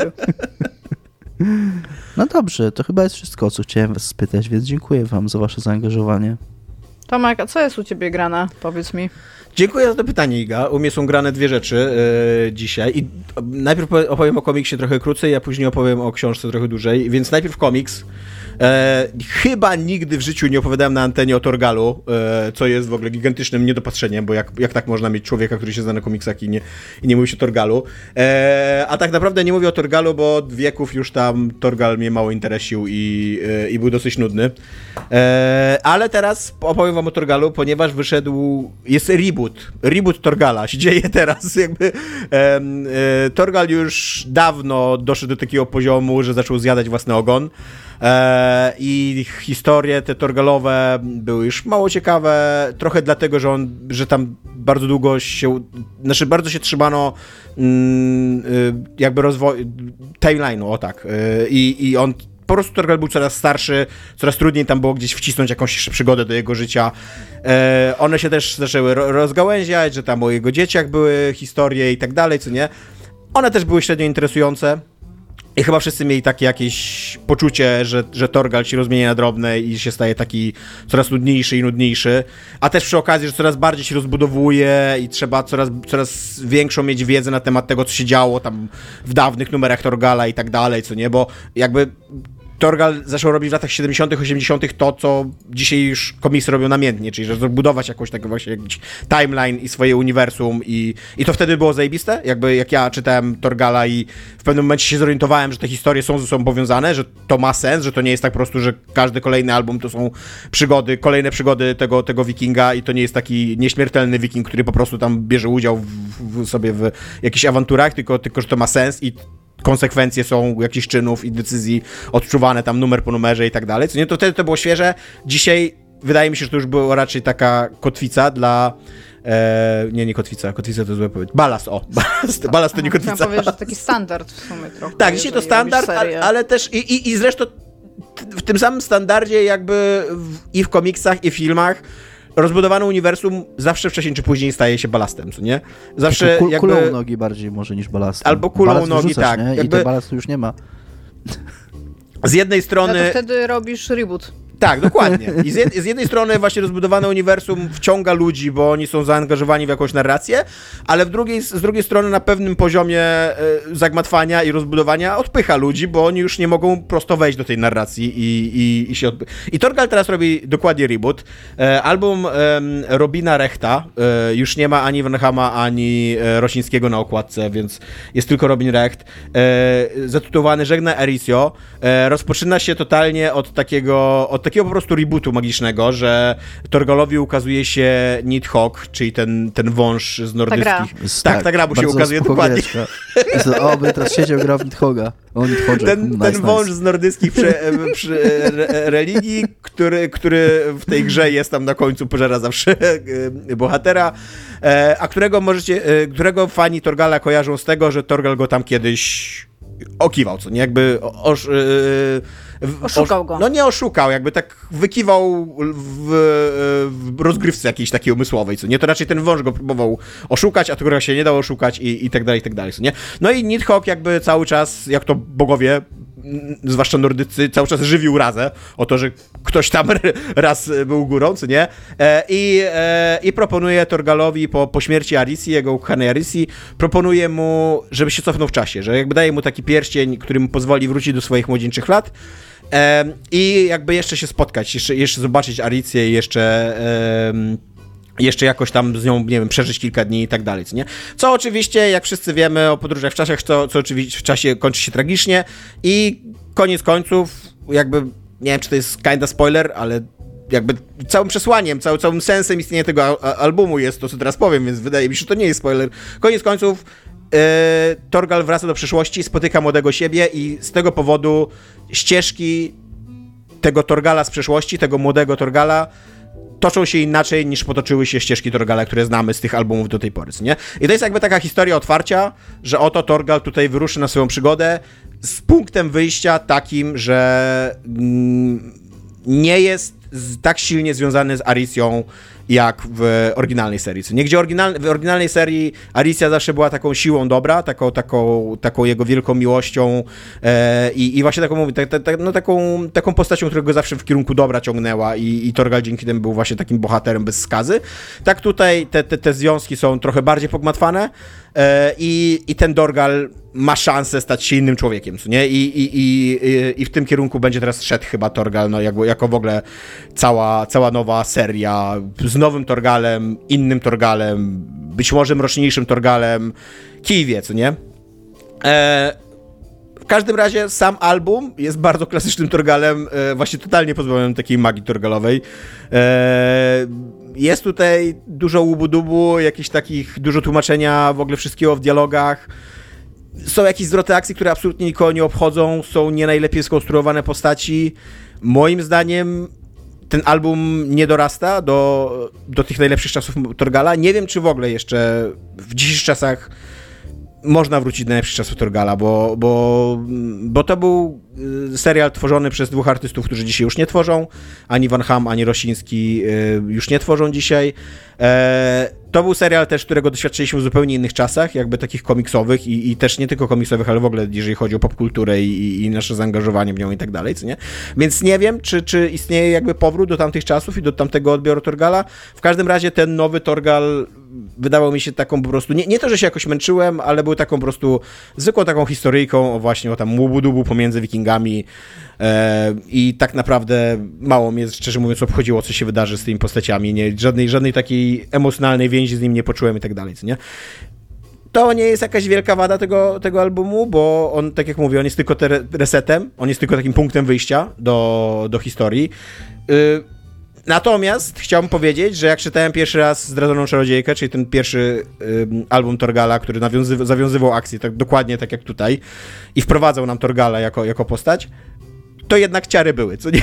Jakby, być może dlatego, że miałem tam 12 lat wtedy i tak jak mówię, świat wyglądał zupełnie inaczej, ale teraz ciar nie było, więc, ym, więc tak, jakby to, to, to jest moja opinia Taka na temat... pieczątka teraz spada, nie było ciar na Tak, komiks. tak, trochę Dziękuję. tak. Tylko, że też to jest taka pieczątka, od dawna nie mam ciar przy Torgalu i jak zazwyczaj staram się być takim człowiekiem, nie wiem czy mi to wychodzi, ale staram się być takim człowiekiem, który próbuję zrozumieć, że ktoś inny może mieć ciary przy tej serii, co nie? Że komuś innemu ona się może podobać i staram się szukać takich rzeczy i jakby, nie wiem, uzasadniać jakoś jakieś wybory artystyczne.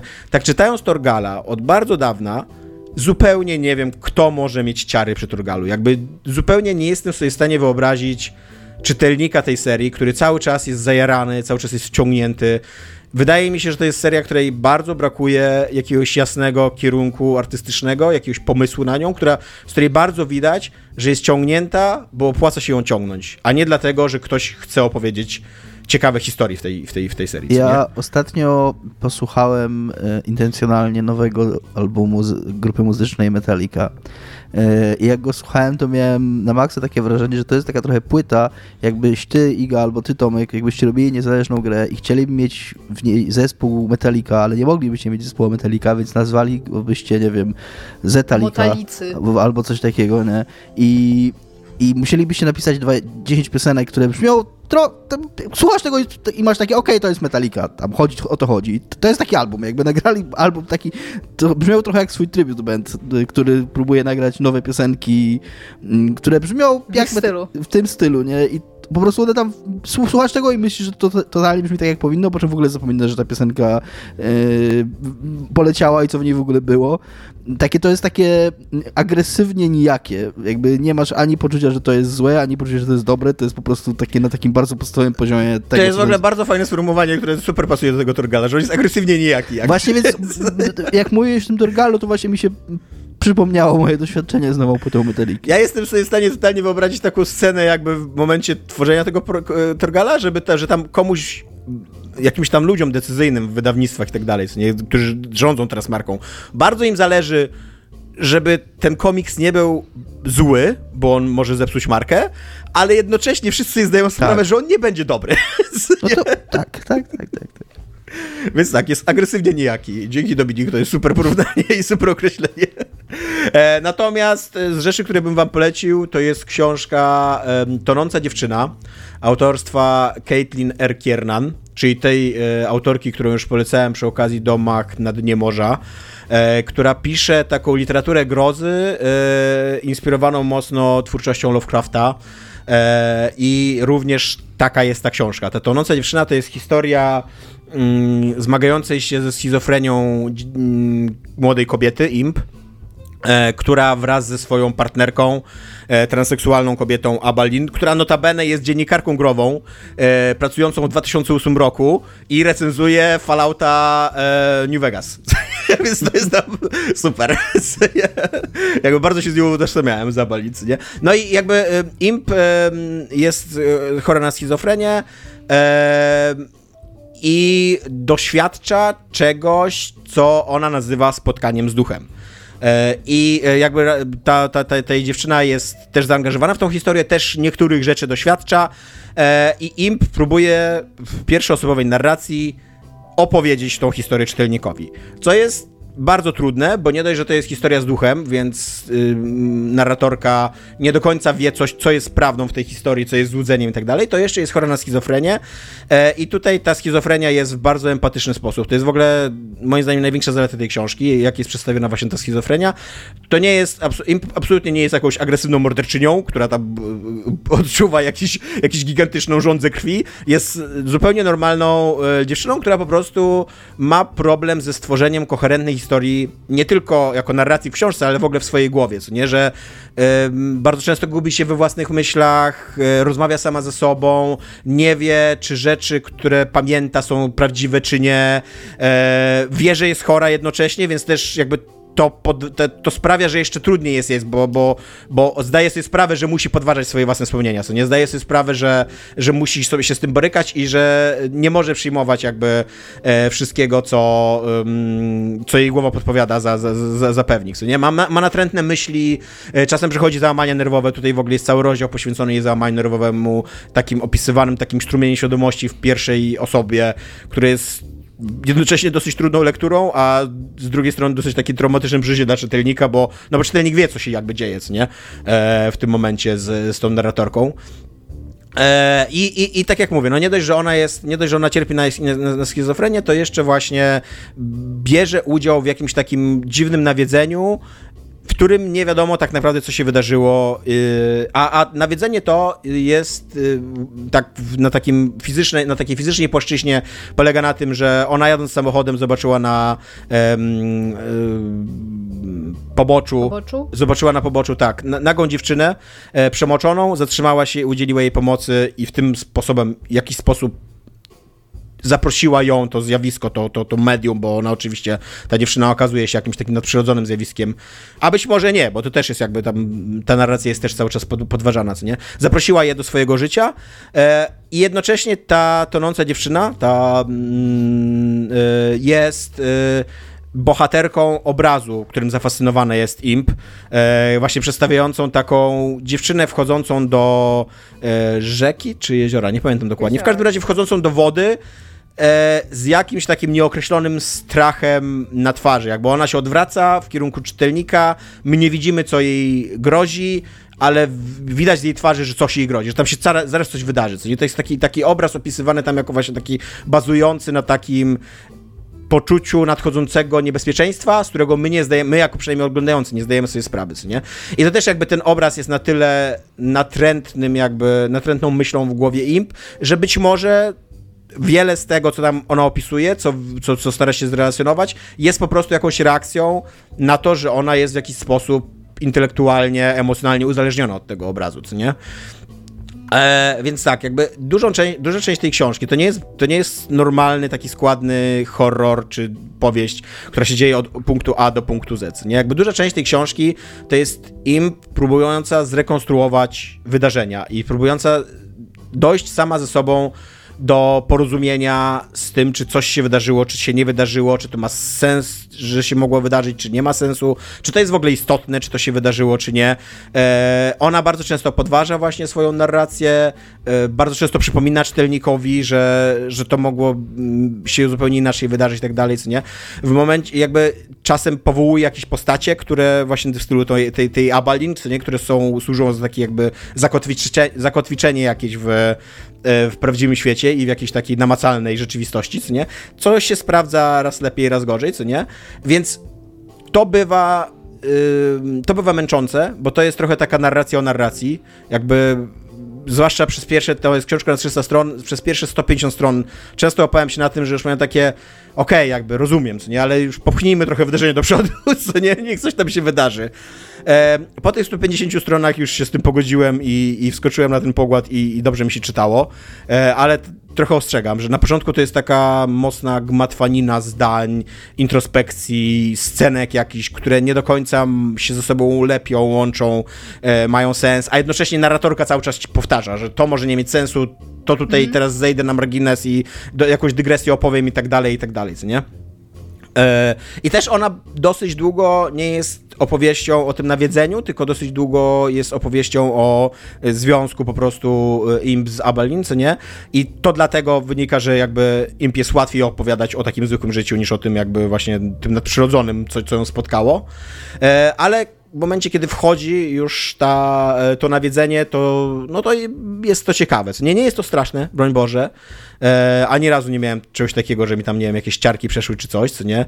E, ale jest to książka bardzo mocno intertekstualna, zanurzona w milionie w ogóle odwołań do y, Alicji z Czarów, do Moby Dicka, e, do obrazów e, takich autentycznie istniejących, ale również do obrazów właśnie do jakichś dzieł takich y, fikcyjnych, do Lovecrafta, do tej opowieści o lesie samobójców w y, Japonii, do em, takiej pół mitu, pół legendy o potworze z Gawełden, z Gawełdan, w każdym razie z Francji, który je- jest taka jakby historyczna, historyczne świadectwo, że jakieś stworzenie mordowało ludzi tam na przestrzeni lat i to jakby to nie jest taka zupełnie legenda, bo są jakieś tam e, przekazy na ten temat mówiące e, i to też się nie działo tam z tysiąc lat temu, tylko bardziej z 300 lat temu, co nie? Więc już w takim, w takim momencie historii, który w miarę mamy ogarnięty, co nie?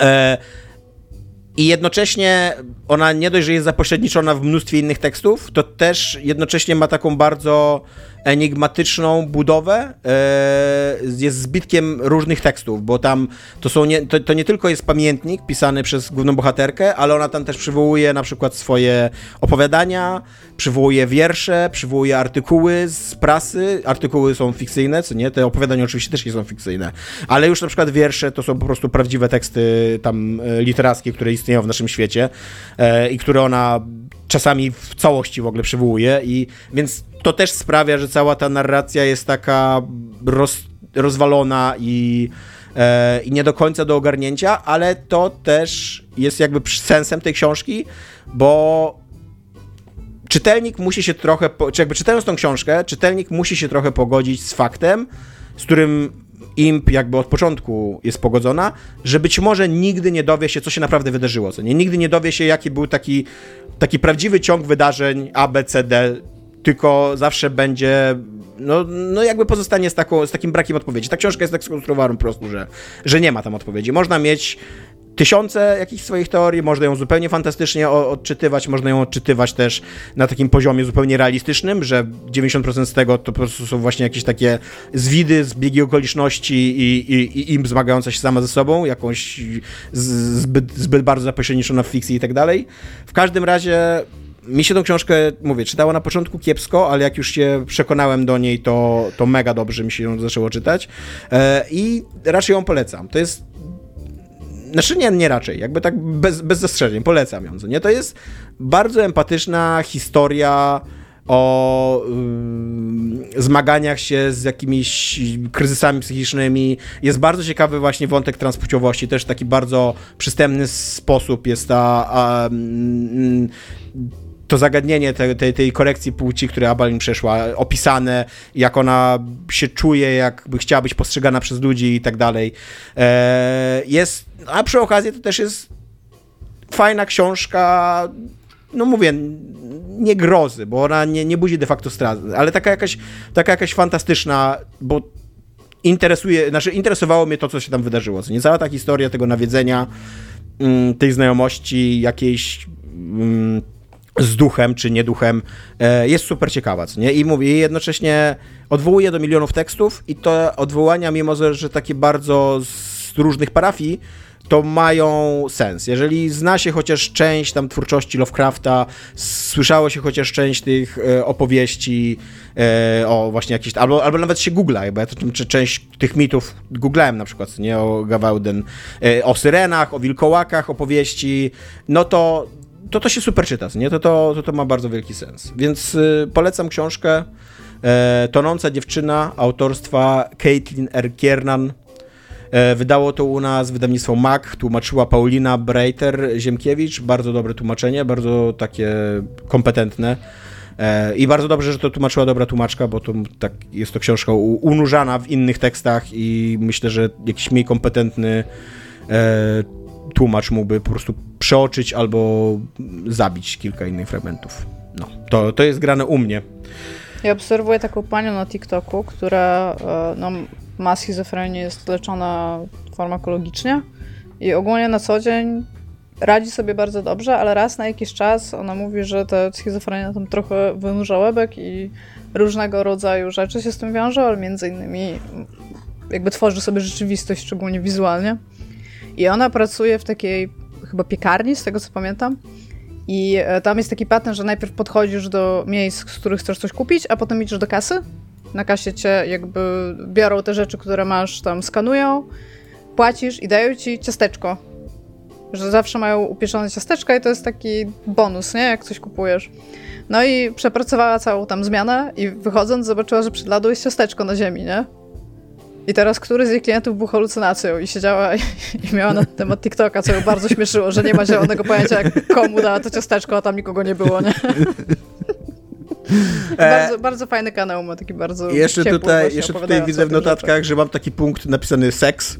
E, jest to książka, tak, jest w niej trochę seksu, e, jest to bardzo dobrze opisany seks, w ogóle czasem bardzo dziwny, bo jako, że tam są wpływy Love, Love, Lovecrafta, to, to E, Matki. Tak, Właśnie, to są, są, są różne dziwne, jakieś takie różne dziwne rejony, to, ale natomiast później przeczytałem w e, bio autorki, że ona jest autorką dwóch książek o tematyce erotycznej.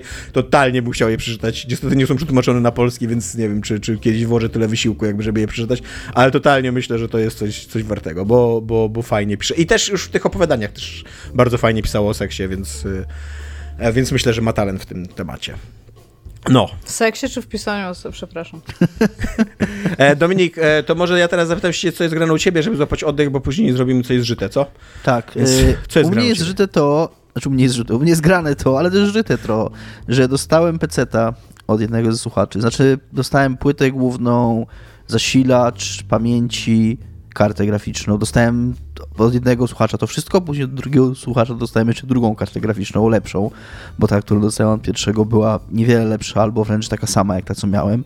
Nie będę tu mówił o konfiguracji, bo to się zawsze źle kończy. Próbowałem na grupie i skończyło się źle, Y, ale chciałem wam powiedzieć o tym, jak tego peceta składałem, bo to było moje pierwsze składanie peceta od, y, nie wiem, 20 lat. Coś takiego, bo ostatnio takie rzeczy robiłem właśnie jakoś na studiach i swoją drogą, ale o tym zaraz, od początku, więc poszedłem do paczkomatu, chciałbym powiedzieć całą historię, bo to jest historia pełna przygód i zwrotów akcji. Był piątek popołudnie, y, jeszcze wczesne, poszedłem do paczkomatu, odebrałem tego peceta. Późniejszym południem zacząłem go składać i pierwsze co musiałem zrobić to rozebrać starego peceta, bo nie było w tym nowym chłodzenia i nie było w tym nowym e, dysku twardego, żadnego. Mam dysk SSD swój zewnętrzny, więc postanowiłem sobie, że. Aha, a ten komp, y, który miałem, ma dysk SSD na system i dysk HDD na ten. I chciałem te dwa dyski wymontować. Więc biorę się za wymontowywanie, co swoją drogą było już super trudne, bo to jest taki komputer firmowy, on był tak bardzo ciasno zapakowany, więc rozkręcenie tego było super trudne. E, ale jak mi się to w końcu udało, wyjąłem to chłodzenie, wyjąłem ten dysk. E, dysk okazało się oczywiście, że ten SSD jest na NVMe, do tej nowej płyty nie będzie pasować, ale dobra, mam zewnętrzny dysk, podłączę go sobie normalnie. E, I chciałem to montować już, ale patrzę, że w tej nowej płycie głównej nie ma tego mocowania na chłodzenie, więc muszę jeszcze wymontować płytę z, ze starego kompa, całą płytę, żeby to mocowanie od dołu wyciągnąć, nie? No dobra, i znowu i trzeba było kolejne tam elementy tej obudowy wykręcić. Wykręciłem, wyjąłem tą płytę, zdjąłem to chłodzenie, E, Znaczy nie, nie, znaczy nie, nie tego chłodzenia właśnie, bo odkręcam to chłodzenie. Okazało się, że jest przekręcone trzy, trzema śrubkami z takim wejściem mm, tork, to się chyba nazywa. E, Nie, w każdym razie nie miałem tego śrubokręta, a to, ta, ta, to mocowanie było tym śrubokrętem przykręcone. Więc co robię? Okej, jeszcze jest y, 18, 19, sklepy jeszcze otwarte, idę szukać y, śrubokręta. Spędziłem jakieś dwie godziny łażąc po wrzeszczu, szukając tego śrubokręta. Wróciłem do domu się śrubokrętem, odkręciłem, musiałem to, to, to mocowanie jeszcze nożem w ogóle odkleić od tej, od tej płyty głównej, bo ono było przyklejone jakoś na super mocny klej. Ale okej, udało mi się skręcić, udało mi się złożyć wszystko. Yy, odpalam, nie? Złożyłem to bez obudowy, w ogóle mam to po prostu części położone na, płyta główna leży na kartonie i tak dalej, nie? Odpalam pierwszy raz, oczywiście, znaczy system startuje, to już jest, to już mnie ucieszyło, że jakby wiatrak zaczął działać, jakby słychać, że PC startuje, nie ma obrazu. E, Dioda się świeci przy ramach, coś jest nie tak z ramami. Więc spędzam kolejną godzinę teraz na diagnozowaniu, co jest nie tak z ramami. A nie wydał ci dźwięku? Nie, masz, nie, nie było żadnych dźwięków, nie, nie, nie. E, sp- Co jest nie tak z ramami? Czy jakiś ram jest niesprawny, czy ten? I próbuję, tak jak mówią, po kolei we wszystkich tych, yy, we wszystkich slotach i tak dalej. W końcu udało mi się po, nie wiem, po jakiejś kolejnej godzinie yy, zidentyfikować, że dwa ostatnie sloty są sprawne, a dwa pierwsze są niesprawne. No dobra, okej, wmontowałem, odpaliłem, działa. Yy, mogę teraz zacząć instalować Windowsa. Wcześniej, wcześniej na moim starym PC ściągnąłem instalkę Windowsa 11, bo nowy Windows to tak należy robić. Nie pomyślałem o tym, że to stara płyta główna, więc nowy Windows nie zainstaluję. I co teraz zrobić? Nie mam instalacji Windowsa, nie mam yy, systemu, jest już dość późno, więc nie będę yy, szedł do wsianego czy do kogoś, żeby to robić. Spróbuję zrobić butu, butujące USB z instalacją Windowsa na Macu. Więc to są kolejne dwie godziny przygód, gdzie googlam, próbuję to, jest w ogóle jest pełno stron z jakimiś tam krokami. Yy, mm, od razu mówię do słuchaczy, proszę nie piszcie mi, jak to zrobić. Przeszedłem to wszystko, przegooglałem, przeszedłem yy, wszystkie możliwe sposoby. Siedziałem w terminalu, jak jak za studiów na Linuxie i wpisywałem komendy w terminalu. Cztery razy, pięć razy to USB zrobiłem różnymi sposobami, a nie razu nie zdziałało. Dobra, co zrobić teraz? Jedyne, jedyne możliwe rozwiązanie, zainstaluję, bo miałem ISO Windowsa 10 ściągnięte na tym Macu, żeby, no, żeby móc to, to USB w ogóle zrobić. To zainstaluję Windowsa 10 na Macu, ponieważ to jest rozwiązanie, prawda? Więc zainstalowałem Windowsa 10 na Macu. Robiłam tak już kiedyś. Fascynująca rzecz mieć Windowsa tak, tak, tak, bo to jest w ogóle bardzo łatwe do zrobienia, bo jest ten bootcamp, on w zasadzie, w zasadzie to wszystko sam robi, nawet nie trzeba nic formatować, on wycina ci z partycji, którą masz, jeżeli masz wolne miejsce, wycina ci na ten system, super to działa instalacja. Więc zrobiłem ten bootujący USB na, na Windowsie, e, na Macu, zainstalowałem Windowsa 10 na komputerze, w da- w dodatku przy okazji okazało się, że klucz... Totalnie nie powinno być tak, że to jest jakby nieodwracalna zmiana, co nie? Że Mac ci, Mac ci mówi, jeżeli, jeżeli chcesz mieć Windowsa na tym komputerze, to okej, ale ja się wtedy obrażam, jakby to jest tylko w jedną stronę taka zmiana. Bardzo ładnie w ogóle Windows, wygląda Windows na Macu. Miałem takie, okej, fajnie, może nawet fajnie było mieć Windows na Macu, ale nie, totalnie wywalę tą partycję, jak tylko już będę pewien, że nie jest mi potrzebna. E, zainstalowałem tego Windowsa, szczęśliwie wszystko okazało się, że działa. Po, za, zacząłem odpalać gry, ściągać, pograłem w Baldur's Gate'a, E, okazało się, że działa dużo lepiej niż wcześniej, ale oczywiście, jak to zawsze się okazuje przy PC-tach, mm, ale w sumie to mógłby chyba działać trochę lepiej. E, plus y, ludzie mi pisali już na grupie, że to ramy będą problemem w tym komputerze, bo to są DDR3. O kurde, miałem nie mówić konfiguracji, ja pieprzę. E, no, że w każdym razie, że ramy, bo to się wytnie, nie wiem, że ramy będą problemem, więc to, to może po- podkręcać ramy. Więc zaczynam googlać o kręceniu ramów. Okazuje się, że kręcenie ramów jest w miarę bezpieczne. Więc siedzę kolejne, spędzam kolejną godzinę na podkręcenie ramów. Y, I okej, jakiś tam zysk jest, ale nie taki duży. To może podkręcę grafę, więc zaczynam kręcić grafę. Okazuje się, że grafę można podkręcić dosyć mocno, takiego, taką jak ja mam. E, I że też kręcenie pamięci, wszyscy mówią, że kręcenie pamięci i w ogóle kręcenie grafy jest dosyć bezpieczne, bo ona się tam zacznie, prędzej się zawiesi, dużo prędzej się zawiesi, jak się artefakty zacznie wywalać, będziesz widzieć, że coś jest tak, niż się zdąży spalić, ni- niż coś zdąży uszkodzić. Więc udało mi się podkręcić tak naprawdę jakieś solidne 30% z dużym zyskiem e, na DirectX 11, bo Baldusa może odpalać na DirectX 11 i na Vulkanie. Ale myślę sobie, na Vulkanie będzie chodzić jeszcze lepiej, bo na Vulkanie ta gra ma jeszcze lepszy performance. Więc na Vulkanie, ale okazuje się, że Vulkan e, ma e, dużo mniejszą tolerancję na podkręcanie karty graficznej i praktycznie i, i gra mi się cały czas zawieszała. Więc okej, wróciłem do poprzednich ustawień. I chodzi lepiej i będę z tym, e, będę z tym żył. Jest fajnie i z 6 rano, e, z piątku na sobotę jest dobrze, idę spać. O 10 rano w sobotę 11 wstaję i nie chcę powiedzieć, że budzi Komputer mnie. płonie. Nie chcę nie powiedzieć, że budzi mnie, ale dostaję SM, e, wiadomość od Ani Karpińskiej, pozdrawiam Anię Karpińską z naszej grupy, że moje ramy, przez to, że są włożone w dwa sloty, nie działają w dual channel i to jest kurna problem, bo, bo ramy muszą działać w dual channel, więc muszą być tak w pierwszym i trzecim lub w drugim i czwartym. E, więc e, co zrobię? No kurde, no to muszę jakieś rozwiązanie znaleźć, więc spędzam kolejne godziny w sobotę, googlając po sieci, e, żeby znaleźć rozwiązanie, co tam może być problemem. Oczywiście znajduję pełno ludzi, którzy mają podobne problemy, żeby tam, bo, ta, albo to jest tak, że ona jak- albo się pali czerwona dioda, albo komp jest w takim nie, nie, nieskończonym bootloopie, że się odpala, resetuje, odpala, resetuje. I e, oczywiście e, mm, próbowałem tam, przy, mówię, przyszedłem 5 czy 6 jakichś tam wątków na jakimś tam z hardware, na jakichś tam innych rzeczach. E, Spędziłem x godzin na tym, nic się nie udało zrobić. Doszedłem już do poziomu aktualizowania BIOSu, bo co tam, Ania pisała, zaktualizuj BIOS. Napisałem Ani, nigdy nie, ni- to jest moja granica, nie będę aktualizował BIOSu. Dwie godziny później aktualizowałem BIOS. E, niestety ostatecznie musiałem się poddać i mam ramy bez dual channel i niestety tak na razie muszę żyć. E, i skończyłem to wszystko w sobotę po południu i tak naprawdę dopiero wtedy zacząłem sobie na spokojnie grać. Była to fascynująca przygoda, naprawdę, ale było, bo mm, te, to było takie super pececiarskie wszystko, jakby nie mogło, nie mogło być tak, że to złoży i będzie wszystko dobrze, E, ale mam teraz w miarę fajnego peceta do gier, znaczy do takiego, że tak jak mówiłem w przerwie, że na takim w 1080p na takich high ustawieniach, czyli większość na high, coś tam na medium, mogę sobie spokojnie grać i w Baldura i w Cyberpunka, więc jakby tutaj jestem spełniony, E, a Ostatnią noc spędziłem na graniu, tą dzisiejszą z kolei spędziłem na graniu Warhammera Total War 3, e, o którym już nie będę dzisiaj mówił, bo nie ma na to czasu, ale jestem w tym miejscu pecetowo, więc składam pecety, kręcę karty graficzne, gram Warhammera. E, Tomka mogę jeszcze publicznie przeprosić za wyśmiewanie się do pecetów. Pecety for life, konsole dla słabych. Dziękuję. Doceniam. Nie, Ja e, się nie zgadzam z tym, co powiedział Dominik przed chwilą. Dziękuję. Nie, no ja oczywiście żartuję sobie, ale na pewno yy, nie, za, nie należy się zamykać na nic i na pewno trochę mnie to nauczyło pokory, bo po pierwsze składanie pisy jest fajne, nawet jak jest wkurzające i irytujące, to jest to również fajna satysfakcja i fajna zabawa. Yy, nawet jeżeli jest strasznie irytująca i mówię.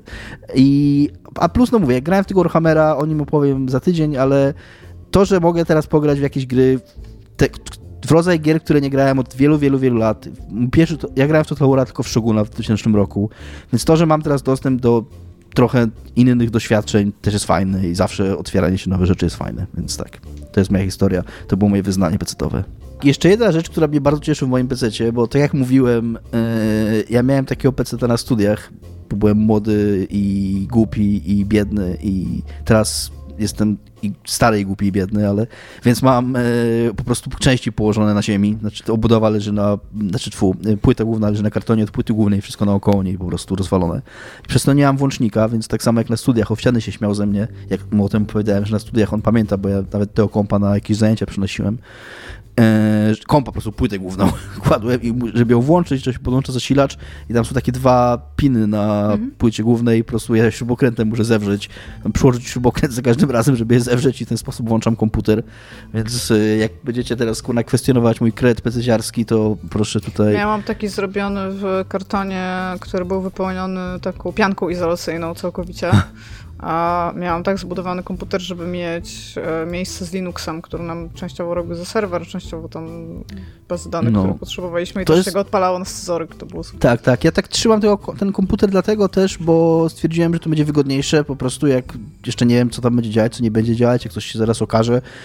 To jest bardzo łatwe, że właśnie... Aha, jeszcze nie mówiłem, że yy, w tym diagnozowaniu ramów yy, co jest, co może być nie tak, że, że one się, no, że, że te dwa pierwsze sloty nie działają. Natrafiłem na trop taki, że to może być wina źle zamocowanego procesora, że ktoś tam wykręcił procesor i wkręcił jeszcze raz i to pomogło, więc oczywiście wszystko odłączyłem, wykręciłem procesor, yy, znaczy wykręciłem, wyjąłem, wykręciłem chłodzenie, wyjąłem procesor, włożyłem jeszcze raz, więc to jeszcze się działo. Przy okazji nie wiem, czy wiecie, bo jeszcze miałem taką głupią myśl, że może za mocno dokręciłem to chłodzenie i ono jakoś tam za mocno przyciska ten procesor, więc je trochę delikatniej przykręcę. Nie wiem, czy wiecie, co się dzieje, jak się za delikatnie przykręci chłodzenie do procesora.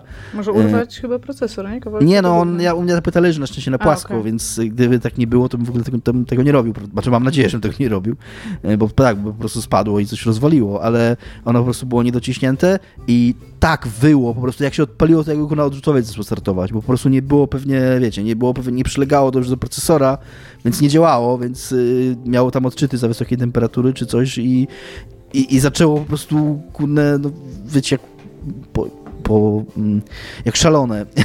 I, więc tak, no dużo przygód to było w każdym razie i do, dobrą sobotę miałem. Tak, to, to nie jest tak, że ja się żalę. Właśnie przy tym wszystkim, przy tych wszystkich wkurwach, które miałem, to, to, to była to frajda.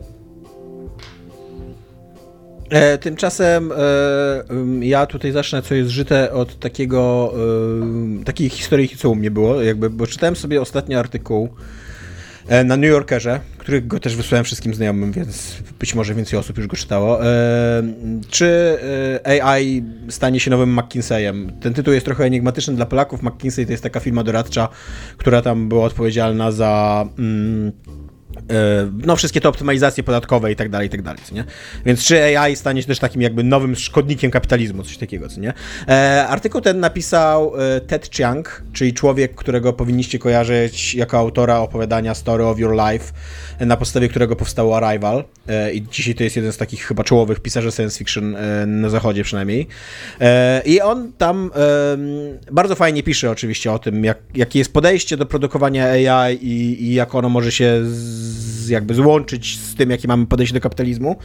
E, I napisał, e, jakby cała taka główna myśl tego artykułu jest taka, że AI tworzone dzisiaj e, w ogóle nie jest tworzone z myślą o tym, żeby świat był lepszy, żeby jak, jak, w jakiś sposób budować lepszą przyszłość. Jakby nikt w tych firmach, które rozbudowują AI, nie myśli o tym, żeby zwykłemu człowiekowi, klasie robotniczej, czy jak tam ich nazwać, czy kla nawet klasie średniej, jakby żeby 99% świata było lepiej. Co nie? Jakby AI jest projektowane dzisiaj tylko i wyłącznie z myślą o, to, o tym, żeby jeszcze lepiej akumulować bogactwo, żeby korporacje jeszcze bardziej mogły ciąć koszty, żeby jeszcze więcej jakby pracy można było przerzucić na maszyny i odciąć jakby człowieka od niej, e, od tej pracy i, i, jeszcze bardziej jakby zachwiać jego, jego życiem.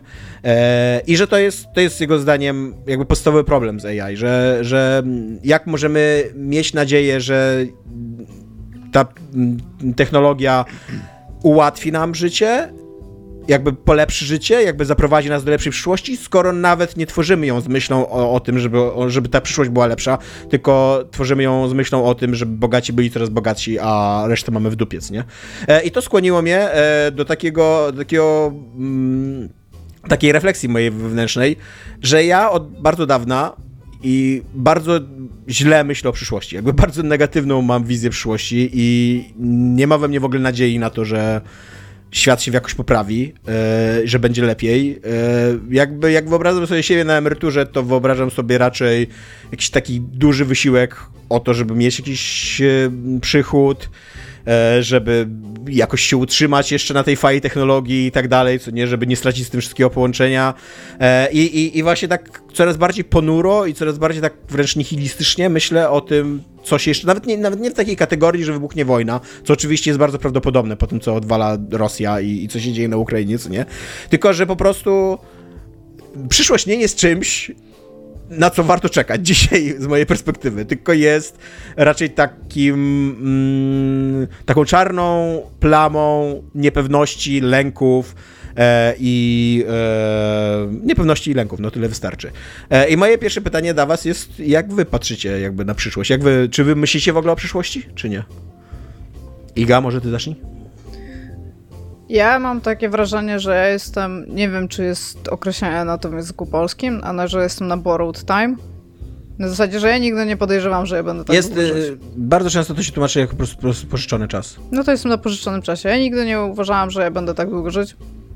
Co więcej, uważałam, że będę żyć dużo, dużo krócej. I jakby, czy mam fan z życia? Nie. To jest dla mnie takie maksimum 2 na 5, nie? Experience, jakby nie polecam. Istnieje też powód, dla którego tam nie mam rodziny albo coś takiego, bo uważam, że to nie jest fan. Po prostu życie nie jest fan. I nie chciałabym na to nikogo skazywać. Jakby kto, jak ktoś by mi zadał to pytanie, czy chciałam żyć, to pewnie powiedziała na, na nie? A, więc jakby ja nie myślę w ogóle o przyszłości jako takiej, bo po prostu wiem, że jakby jest do dupy, będzie do dupy, nic się nie zmieni. Jedyne co, to nauczyłam się jakby z tym na co dzień sobie radzić, tak? Nie spalać się na niektórych rzeczach, na których nie chce się spalać, usuwać niektórych ludzi tam z życia i niektóre rzeczy. A jakby ty bardziej patrzysz, ja wiem, że to wszystko jest ze sobą powiązane, tak? Ale jakby ta polityka jest dla mnie mniej ważna niż fakt, że po prostu rozpieprzyliśmy planetę. No ale właśnie tak, zadam się takie bardziej ogólne pytanie, jakby czy uważasz, że świat ma jasną przyszłość, czy tylko ciemną? Nie, ja właściwie tak, no, ja czekam na to, tak? Ja po pierwsze, ja czekam na kilka wydarzeń i to nie jest tak, że czekam zacierając ręce, tak? Tylko jakby ja czekam po pierwsze, aż biały człowiek przestanie być w centrum świata, co uważam, że już bardzo dawno temu powinniśmy ustąpić to miejsce. I Europa przede wszystkim. W sensie Europa slash Stany, tak? No bo znamy historię Stanów Zjednoczonych. A, więc to jest jedno, a drugie jakby ja realnie sądzę, że będzie lepiej, jeżeli dojdzie do tych wszystkich kataklizmów i utnie nam dużą część jakby populacji. I obviously jakby wtedy coś będzie miało szansę się zmienić, coś może być lepiej, coś, może jakieś wnioski z tego wyciągniemy. W ogóle w tym artykule, nie wiem czy to jest dokładnie to, o czym ty mówisz, ale tam właśnie Ted Chiang też pisze o takim spojrzeniu na przyszłość, on to nazywa akceleracjonizmem że na przykład jak Trump miał wygrać wybory, to Żyżek mm, czy tam, e, i on jeszcze podaje przykład Susan Sarandon, tej aktorki, twierdzili, że to jest lepsze dla ludzkości, bo im bardziej kapitalizm przyspieszy, im bardziej jakby te wszystkie toksyczne e, mechanizmy kapitalizmu przyspieszą, e, tym szybciej on się zawali, jakby, co nie? Tak, tak, ale I, ja I tym szybciej będziemy zmuszeni do, do jakiejś przemiany społecznej i jakiejś rewolucji czy czegoś Tak, tam, znaczy ja, to, to jest tak, jakby nie uważam, że wybór Trumpa to było coś dobrego, zupełnie rozumiem, czemu on się stał, tak? Jakby tak z punktu widzenia socjoekonomiczno-politycznego i w ogóle wszystkiego, co się dzieje w Stanach Zjednoczonych, ale jakby mam takie wrażenie, że jakby jeżeli ma się coś zmienić, to musi być wielki krach czegokolwiek. Musi być gorzej, żeby było lepiej. Tak, że to, czy to będzie krach planetarny na zasadzie klimatyczny na przykład, czy to będzie krach polityczny. Już mamy teraz e, właśnie tam wojny, tak jak mówisz, najprawdopodobniej to się rozszerzy w jakiś tam sposób. Jeszcze nieoczywisty dla mnie, ale pewnie jakby już wiadomo, co się właściwie stanie, tylko nie mam dostępu do tych informacji. Zaniknęła praktycznie klasa średnia. Jakby nie mam żadnych perspektyw, pewnie jak większość naszego pokolenia, na jakiekolwiek byt, taki ludzki, że tak powiem. Taki jak kiedyś nam się obiecywało albo naszym dziadkom. Więc jakby who cares, o może tak powiem. Ja jestem bardziej taka już, e, przeszłam w, taką, w takie uh, pogodne zrezygnowanie ze wszystkiego. Jakby ja nie, ja nie jestem fighterem wobec takich rzeczy, ja raczej czekam, aż to wszystko pierdyknie. To jest tak jak widzisz jakieś takie dziecko zasmarkane, które biega, gryzie wszystkich i ty wiesz, że ono się zaraz wypieprzy na ryj? I możesz to powstrzymać, możesz spowodować, że to dziecko, ale ty siedzisz się patrzysz, jakby, to jestem ja. Dominiku, jak ty patrzysz na przyszłość świata i, ja i chciałem swoją? dzisiaj nie być takim osta jak ostatnio, więc dzisiaj wziąłem decyzję bycia optymistycznym głosem, która swoją drogą teraz przekonuje się, że była dobra. Bo trochę wyrównam tutaj. Jak zgadzam się co do zasady z wszystkim, co powiedzieliście. E, szczególnie jeżeli chodzi o podejście do katastrofy klimatycznej, jak i podejście do, jak to, co zrobi, to jak gloryfikujemy mm, kapitalizm, jak, jak gloryfikujemy bardzo bogatych ludzi, którzy no jak ja patrzę na to, niestety, mam, to jest tak jak Iga z tym patrzeniem na katastrofę kolejową e, w zwolnionym tempie, jak patrzę na to, co Musk wyrabia na Twitterze i jaki jest legion ludzi za nim, zwykłych ludzi, którzy za nim stoją, którzy uważają, że to jest dobre, że to jest słuszne, to jestem po prostu przerażony tym. I to, co powiedział Tomek o tym AI, że tworzymy AI, które mm, w, teori w teorii może no, zapewnić ludziom po prostu lepsze życie, to, to tak naprawdę będzie tak jak z wszystkim, czyli bogaci staną się jeszcze bogaci. To jest wszystko straszne. Natomiast to, co, to, co mnie napawa o tyle, o ile optymizmem, to po pierwsze my żyjemy relatywnie krótko. Eee, to jest fakt, to jest okay. pół, życia, pół życia już za nami i prawdopodobnie, nie wiem, czy to jest optymistyczne swoją drogą, ale prawdopodobnie nie dożyjemy. Dosyć jest, no. Prawdopodobnie, dalej. prawdopodobnie nie dożyjemy takiej jest to, tak, jest to argument, który wykorzystuję czasem, jak rozmawiam z moim e, przyjacielem, który ma dziecko, że ja przynajmniej bez dziecka jakby umrę przed tym e, spodziewanym, przynajmniej przewidywanym na dzień dzisiejszy takim totalnym krachem tak. klimatycznym, co nie? A on niestety ma to dziecko i to dziecko już będzie musiało w tym żyć, w tym świecie. Tak. tak. Y, po drugie, mm, też y, nie chciałbym, żebyśmy weszli za bardzo w takie narzekanie na własny los, bo jednak żyjemy w relatywnie bogatym, relatywnie bezpiecznym, może ostatnio trochę mniej, ale wciąż miejscu świata. Y, więc być może czeka nas wszystkich zagłada i śmierć, ale akurat z miejsc, w których tą zagładę i śmierć przeżyjemy, jeszcze jesteśmy w miarę niezłym, tak w globalnej skali, więc yy, tak, więc myślę, że w tym sensie jakieś powody do lekkiego optymizmu są. A jeżeli chodzi o mnie obecnie, no to podobnie jak Iga, ja nie, nie mam czasu w swojej głowie na myślenie o przyszłości. Ja słyszałem ostatnio taką myśl, że 20 to nawet 30, a 30 to nawet 40. Nie, na odwrót, że 30 to nawet 20, a 40 to nawet 30. Ja kończę 40 lat za tydzień. W, czuję się, no tak jak mówiłem, nie, nie czuję się w ogóle w tym miejscu życiowo, ale mam też w sobie ciągle taki optymizm, znajduję, że, że jeszcze wiele przede mną. Tak przede mną osobiście. Jakby, że coś się jeszcze wydarzy w moim życiu, Yy, I co to będzie, nie wiem, nie chcę, nie chcę nic zakładać, ale też nie czuję się, nie czuję się jeszcze nawet na początku tej drogi, że muszę jakoś tam projektować sobie, ale wiem, że ona gdzieś tam jest, więc w tym sensie mm, jakby to mnie trochę e, ja, optymistycznie nastawia. Ja w ogóle bardzo się zgadzam z tym, że my żyjemy jakby dobrym, w dobrym miejscu na świecie, co nie? Jakby kiepskie miejscu, żeby narzekać, o tak, co nie? Bo, e, bo jesteśmy bardzo uprzywilejowani, ale właśnie to, to jest część jakby takiej mojej ponurej wizji przyszłości, co nie? Że kiedyś wydawało nam się, wyobrażaliśmy sobie, jak myśleliśmy o przyszłości, tak mi się przynajmniej wydaje, jak czytam na przykład stare science fiction i tak dalej, nie? że postęp służy temu, żeby ludziom żyło się lepiej, co nie? Był kiedyś taki wybitny ekonomista, jeden w ogóle z najważniejszych ekonomistów XX wieku, e, John Keynes, który twierdził, że robotyzacja miejsc pracy doprowadzi do tego, że będziemy pracowali mniej jako ludzie, że po prostu będziemy mieli tam trzy, trzy tygodniowy, trzydniowy tydzień pracy, co nie? E, zamiast pięciodniowego, co nie? Jakby, a teraz totalnie widzimy, że, że tak nie jest, że że to prowadzi tylko do jeszcze większych nierówności i do, do tego, że taki normalny ZD musi jeszcze ciężej pracować, bo ma coraz większą konkurencję ze strony robotów, co nie? I tak jak, tak jak mówisz, że, że jest mnóstwo ludzi, którzy mają gorzej od nas i właśnie to mnie przeraża, że nie tworzymy, nie myślimy o tym, jak oni powinni mieć lepiej, co nie? Jakby to nie jest yy, wśród tych wszystkich najwybitniejszych muzyków na świecie, w tych największych kurde, y, takich właśnie wizjonerów, wynalazków, wynalazków i tak dalej, nie? Oni nie myślą o tym, jak wyprowadzić miliony ludzi z głodu, tylko o tym, jak korporacja X ma zarobić miliardy więcej, co nie? Wow. Czyli teraz z mojego optymizmu wyszło to, że jestem optymizmem, mam w dupie innych ludzi. Po prostu. Nie, nie, nie, nie, nie, nie broń Boże. Nie no, kumam, kumam, kumam, co mówisz. Dobra, a to teraz y, przejdę, bo, bo dużo jakby tematu ogarnęliśmy za jednym pytaniem, więc większość tych pytań, co mam tutaj dalej, to po prostu wykreślę. Ale ja mam taki bardzo osobisty lęk. E, jakby ja, ja uważam siebie za człowieka postępowego, otwartego, tolerancyjnego i mam w sobie taki duży lęk, bo widzę, że się starzeje. Jakby już mam już prawie 40 lat, łysieję, y, siwieję, y, różne części mojego ciała y, przestają działać i tak dalej, co nie.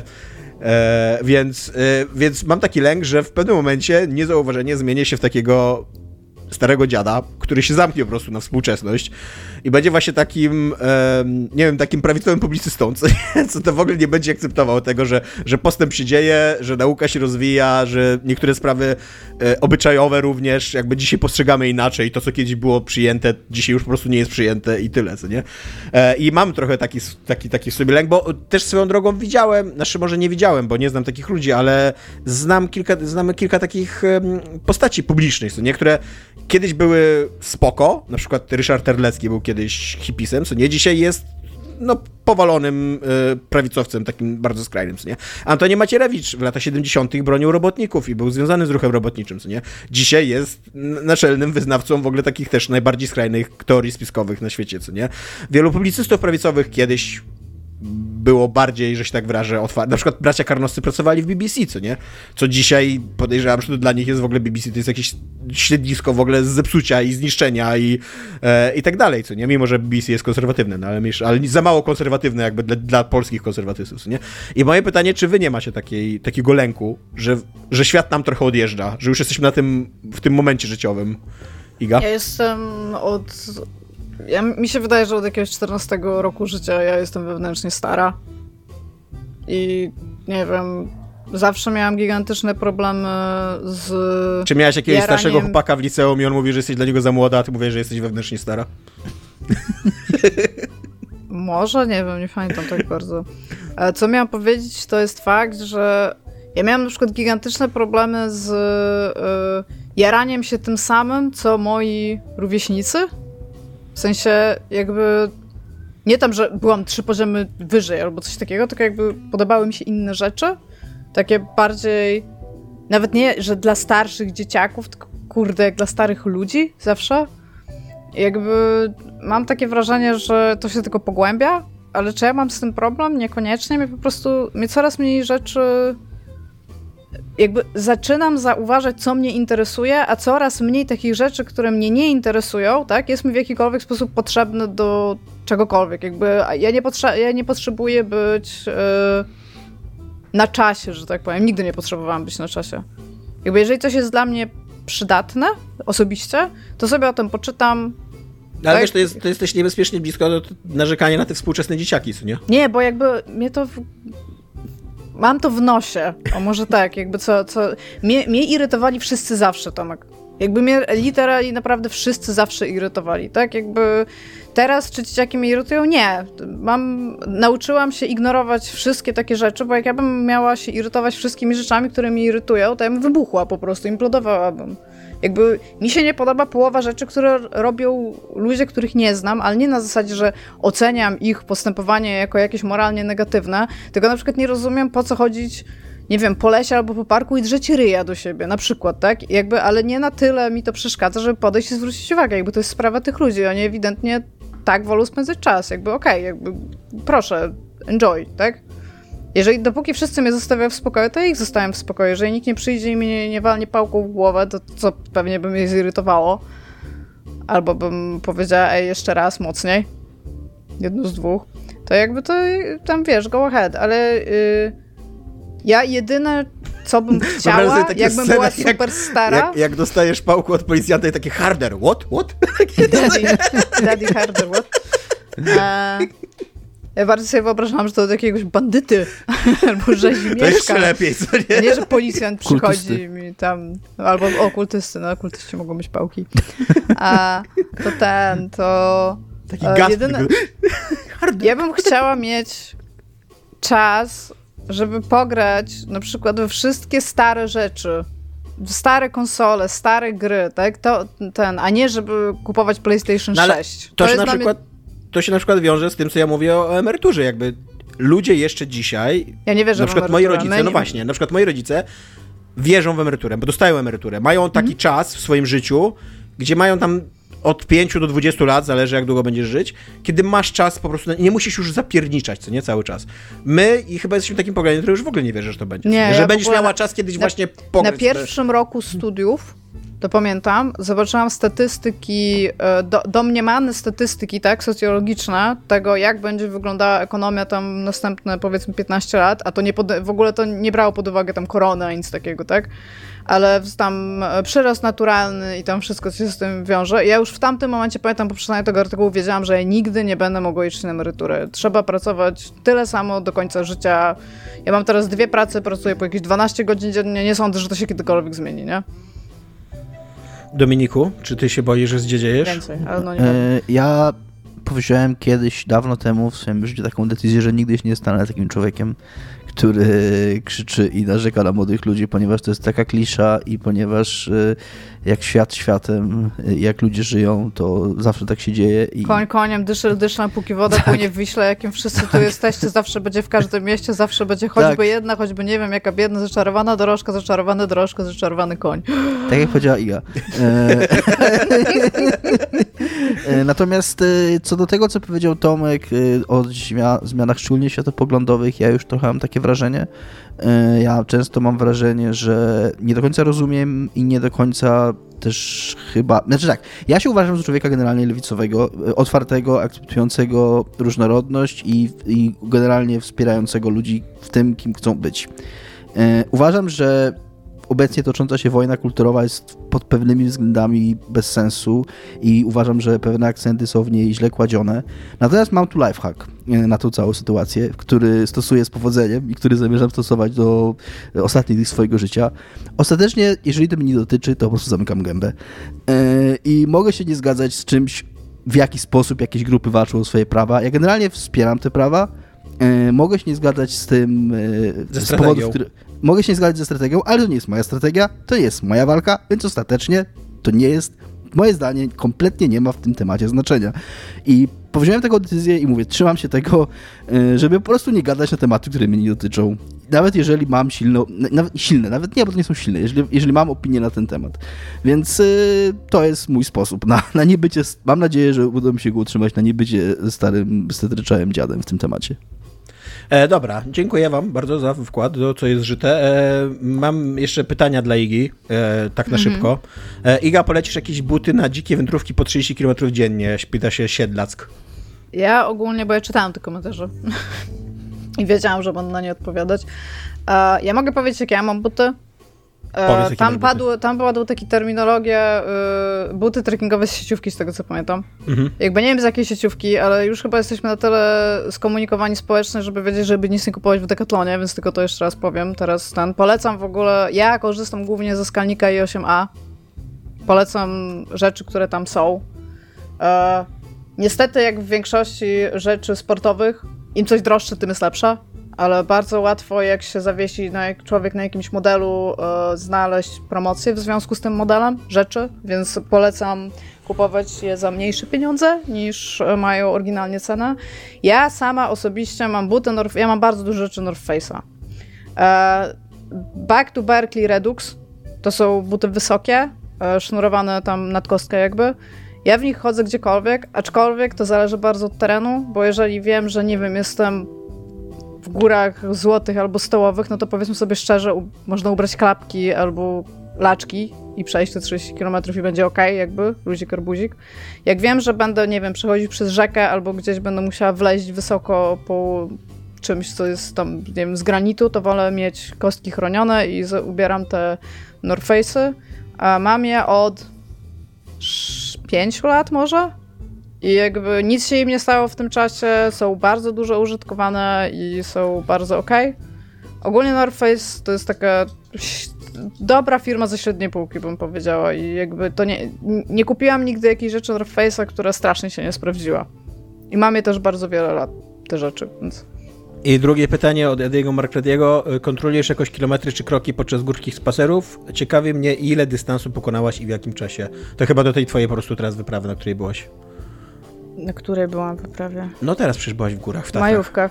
E, tak, bo ja chciałam powiedzieć, że jako, że Dominik i Tomek są w Gdańsku siedzą, to jak ja jestem w górach, to jestem w Tatrach. Jakby nie ma innych gór. Jakby, e, bo, e, tak, góry w Polsce to są Tatry. Jakby, ja mam o Tatrach bardzo konkretne, jakby konkretne, konkretne poglądy.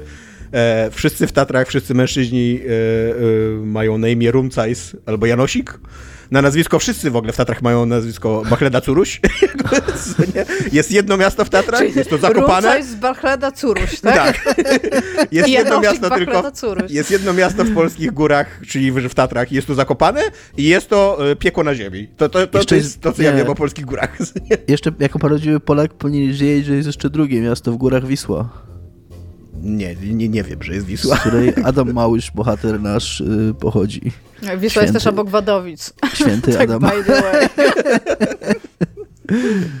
Dobra, e, to, to jeszcze raz, to zależy. Uważa, uwaga, Jeżeli... uwaga, powiem teraz coś kontrowersyjnego.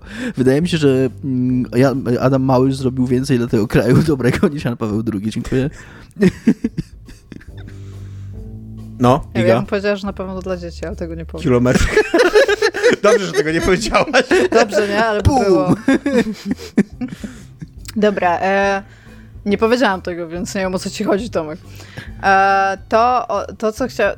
Jeszcze raz, to zależy. Teraz, jak byłam e, w górach, to byliśmy w skałach. Jak się jest w skałach, to się nie idzie x kilometrów na godzinę, tylko się zapiernicza szybciutko pod skałę i tam się siedzi. Więc jakby to nie są nie wiadomo jakie kilometry zrobione nożnie, bo się idzie w jedno miejsce i tam się siedzi na przykład przez 3 godziny. I potem zapiernicza się super szybko w, w inne miejsce. I nie wiem, no na przykład e, jak zaczynaliśmy w ostatni dzień, ostatni dzień e, wyłaziliśmy, żeby pójść pod skałę, to ona była 3,5 km, czy tam 3,8 od domu i przyszliśmy to w 40 minut, więc to jest, to trzeba jakby pod górę, trzeba, trzeba iść jakby szybko. Ale ja tak nie robię.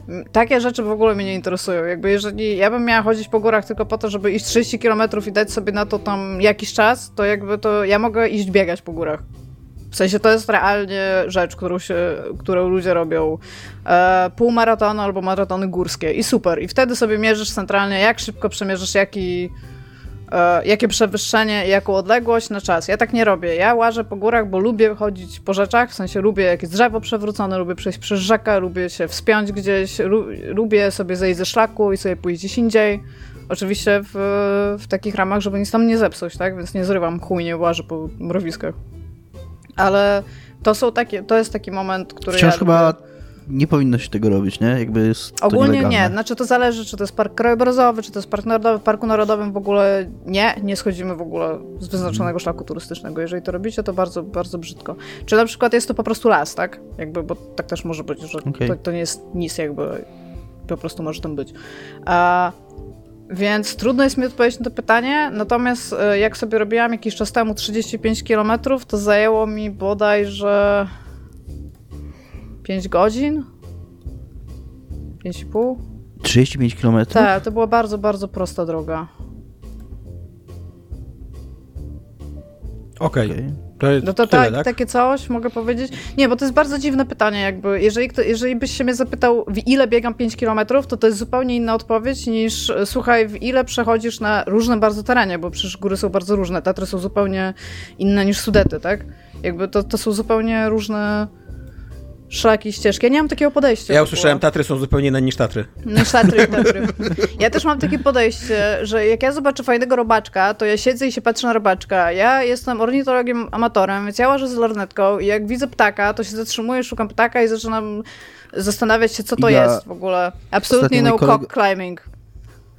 Mam coś dla ciebie, Iga. I ostatnio mój kolega z pracy kupił i postawił w firmie gdzieś tam przy, przy domu, którym, którym jest moja firma. Karmnik z kamerą. Tak, tak, który identyfikuje ptaki. Ma jakieś takie... Ja mam karmik z kamerą i sama identyfikuję ptaki. Nie, a tam jest, tam jest jakiś taki soft, który Wiem, po prostu mu na, ten nagrywa, karmik. nagrywa, jak tak przyleci i identyfikuje go, nie? Ale to Ale jest jakby Po po co? To, czy po zdjęciach, czy po, po zdjęciach, ale to jakby po, po co? To, to masz się nauczyć znajdować ptaki na słuch i na wzrok, a nie, że przyleciał ci jeszcze ci Myślę, program że, powie, co to myślę, jest. że kupił to po prostu, bo to jest fajny gimmick, a nie coś tam jakoś super Jest, kosztuje interesuje. 700 zł taki A karmik. czy ty y, tylko przy okazji jakby y, szukasz ptaków, czy chodzisz też na takie wycieczki, wiesz, takie typowo... Nie wiem, Byłam Brytyjczycy, kilku- Bryty, Brytyjczycy to uwielbiają byłam- w ogóle. byłam na takie, kilku że Właśnie, że idziesz, stoisz w szuwarach i... Tak, byłam na kilku ornitologicznych, ale to było jeszcze jak mieszkałam w Gdańsku, tam między innymi na Mawiołachy się chodziło i tam było na przykład ważenie ptaków. Się robiło coś takiego, że się łapało te ptaki w nocy i zupełnie nad ranem, tam o trzeciej albo czwartej trzeba było iść sprawdzać te sieci, żeby ptaka zważyć, e, opisać mierzycie- tak, i mierzycie- wypuścić. Mierzycie, mierzycie też sobie te ptaki? Super mi to wyszło. No właśnie najgorzej ci to wyszło, więc nawet tego nie skomentuję. I to było super, Tomek, aczkolwiek to wymaga bardzo dużego zaangażowania i czasu na takie rzeczy, a po prostu dostać się w jakieś miejsce, gdzie to się dzieje o trzeciej nad ranem na przykład, w dzień normalny od poniedziałku do piątku, to jest coś, na, czym, na co w tym momencie sobie nie mogę pozwolić, szczególnie, że jeżeli ja wyłażę gdzieś przyrody, to ja łażę z psem. Nie weźmiesz psa na coś takiego, bo ptaki się po prostu będą stresować, tak? I pies też jakby. Wow, w tak. ogóle y, to się nazywa birdwatching i jest normalnie tłumaczone na polskie jako ptasiarstwo, nie? Szanuję takie, Bo szanuję w takie słowo ptasiarstwo. Wielka Brytania jest. Totalnie. Tak, Wielka Brytania jest czołowym jakby krajem, jeżeli chodzi o birdwatching. Tam są wszystkie, naj, wszystkie takie najsławniejsze książki ornitologiczne, które stały się podręcznikami współczesnymi, są z Wielkiej Brytanii. James Bond był ornitologiem. E, Fleming wziął imię James Bond z książki, którą miał w domu po prostu, Atlasu Nazywa się, Ptaków. fla, nazywa się E, Flaming. I przy okazji. więc- Fleming, tak. No, Fleming. a przy okazji e, bardzo rozwinięty jest ten birdwatching nawet tak lokalnie w domach. Oni bardzo często mają specjalnie e, zrobione miejsce w ogródku, gdzie, gdzie ptaki przylatują, a oni mogą sobie siedzieć w domu i obserwować je przez lornetkę albo po prostu tak naocznie w karmnikach. Więc ja bardzo to doceniam i to jest bardzo dobre hobby. E, polecam wszystkim. To jest, dla mnie to jest coś, o czym jakby nawet szanuję jakby i nawet lubię o tym słuchać, ale ze dwa razy próbowałem w życiu i to nie jest na moją cierpliwość. Takie. Tak, bo to jest trochę takie jak e, ten e, To jest łowienie takie ryb. jak ryby, tylko tak, Tak. tylko trzymasz lornetkę zamiast tego. Tak, że siedzisz e, też w ogóle bardzo często właśnie w szwarach, tam gdzieś na podmokłym tym i siedzisz i nic nie mówisz, no bo możesz wystraszyć ryby, też ptaki, masz lornetkę i potem czasami tylko pokazujesz komuś, że z kimś jesteś, że tam, popatrz, tam. No. Dobra, e, Patronite na koniec. Dziękujemy Mufinkowi, Michałowi, Tomaszowi i Bartkowi. Pamiętajcie, że mamy Patronite i jesteście super, że wpłacacie na Patronite i tyle. To e, tyle, trzymajcie się, pa. Hej, dzięki. See ya.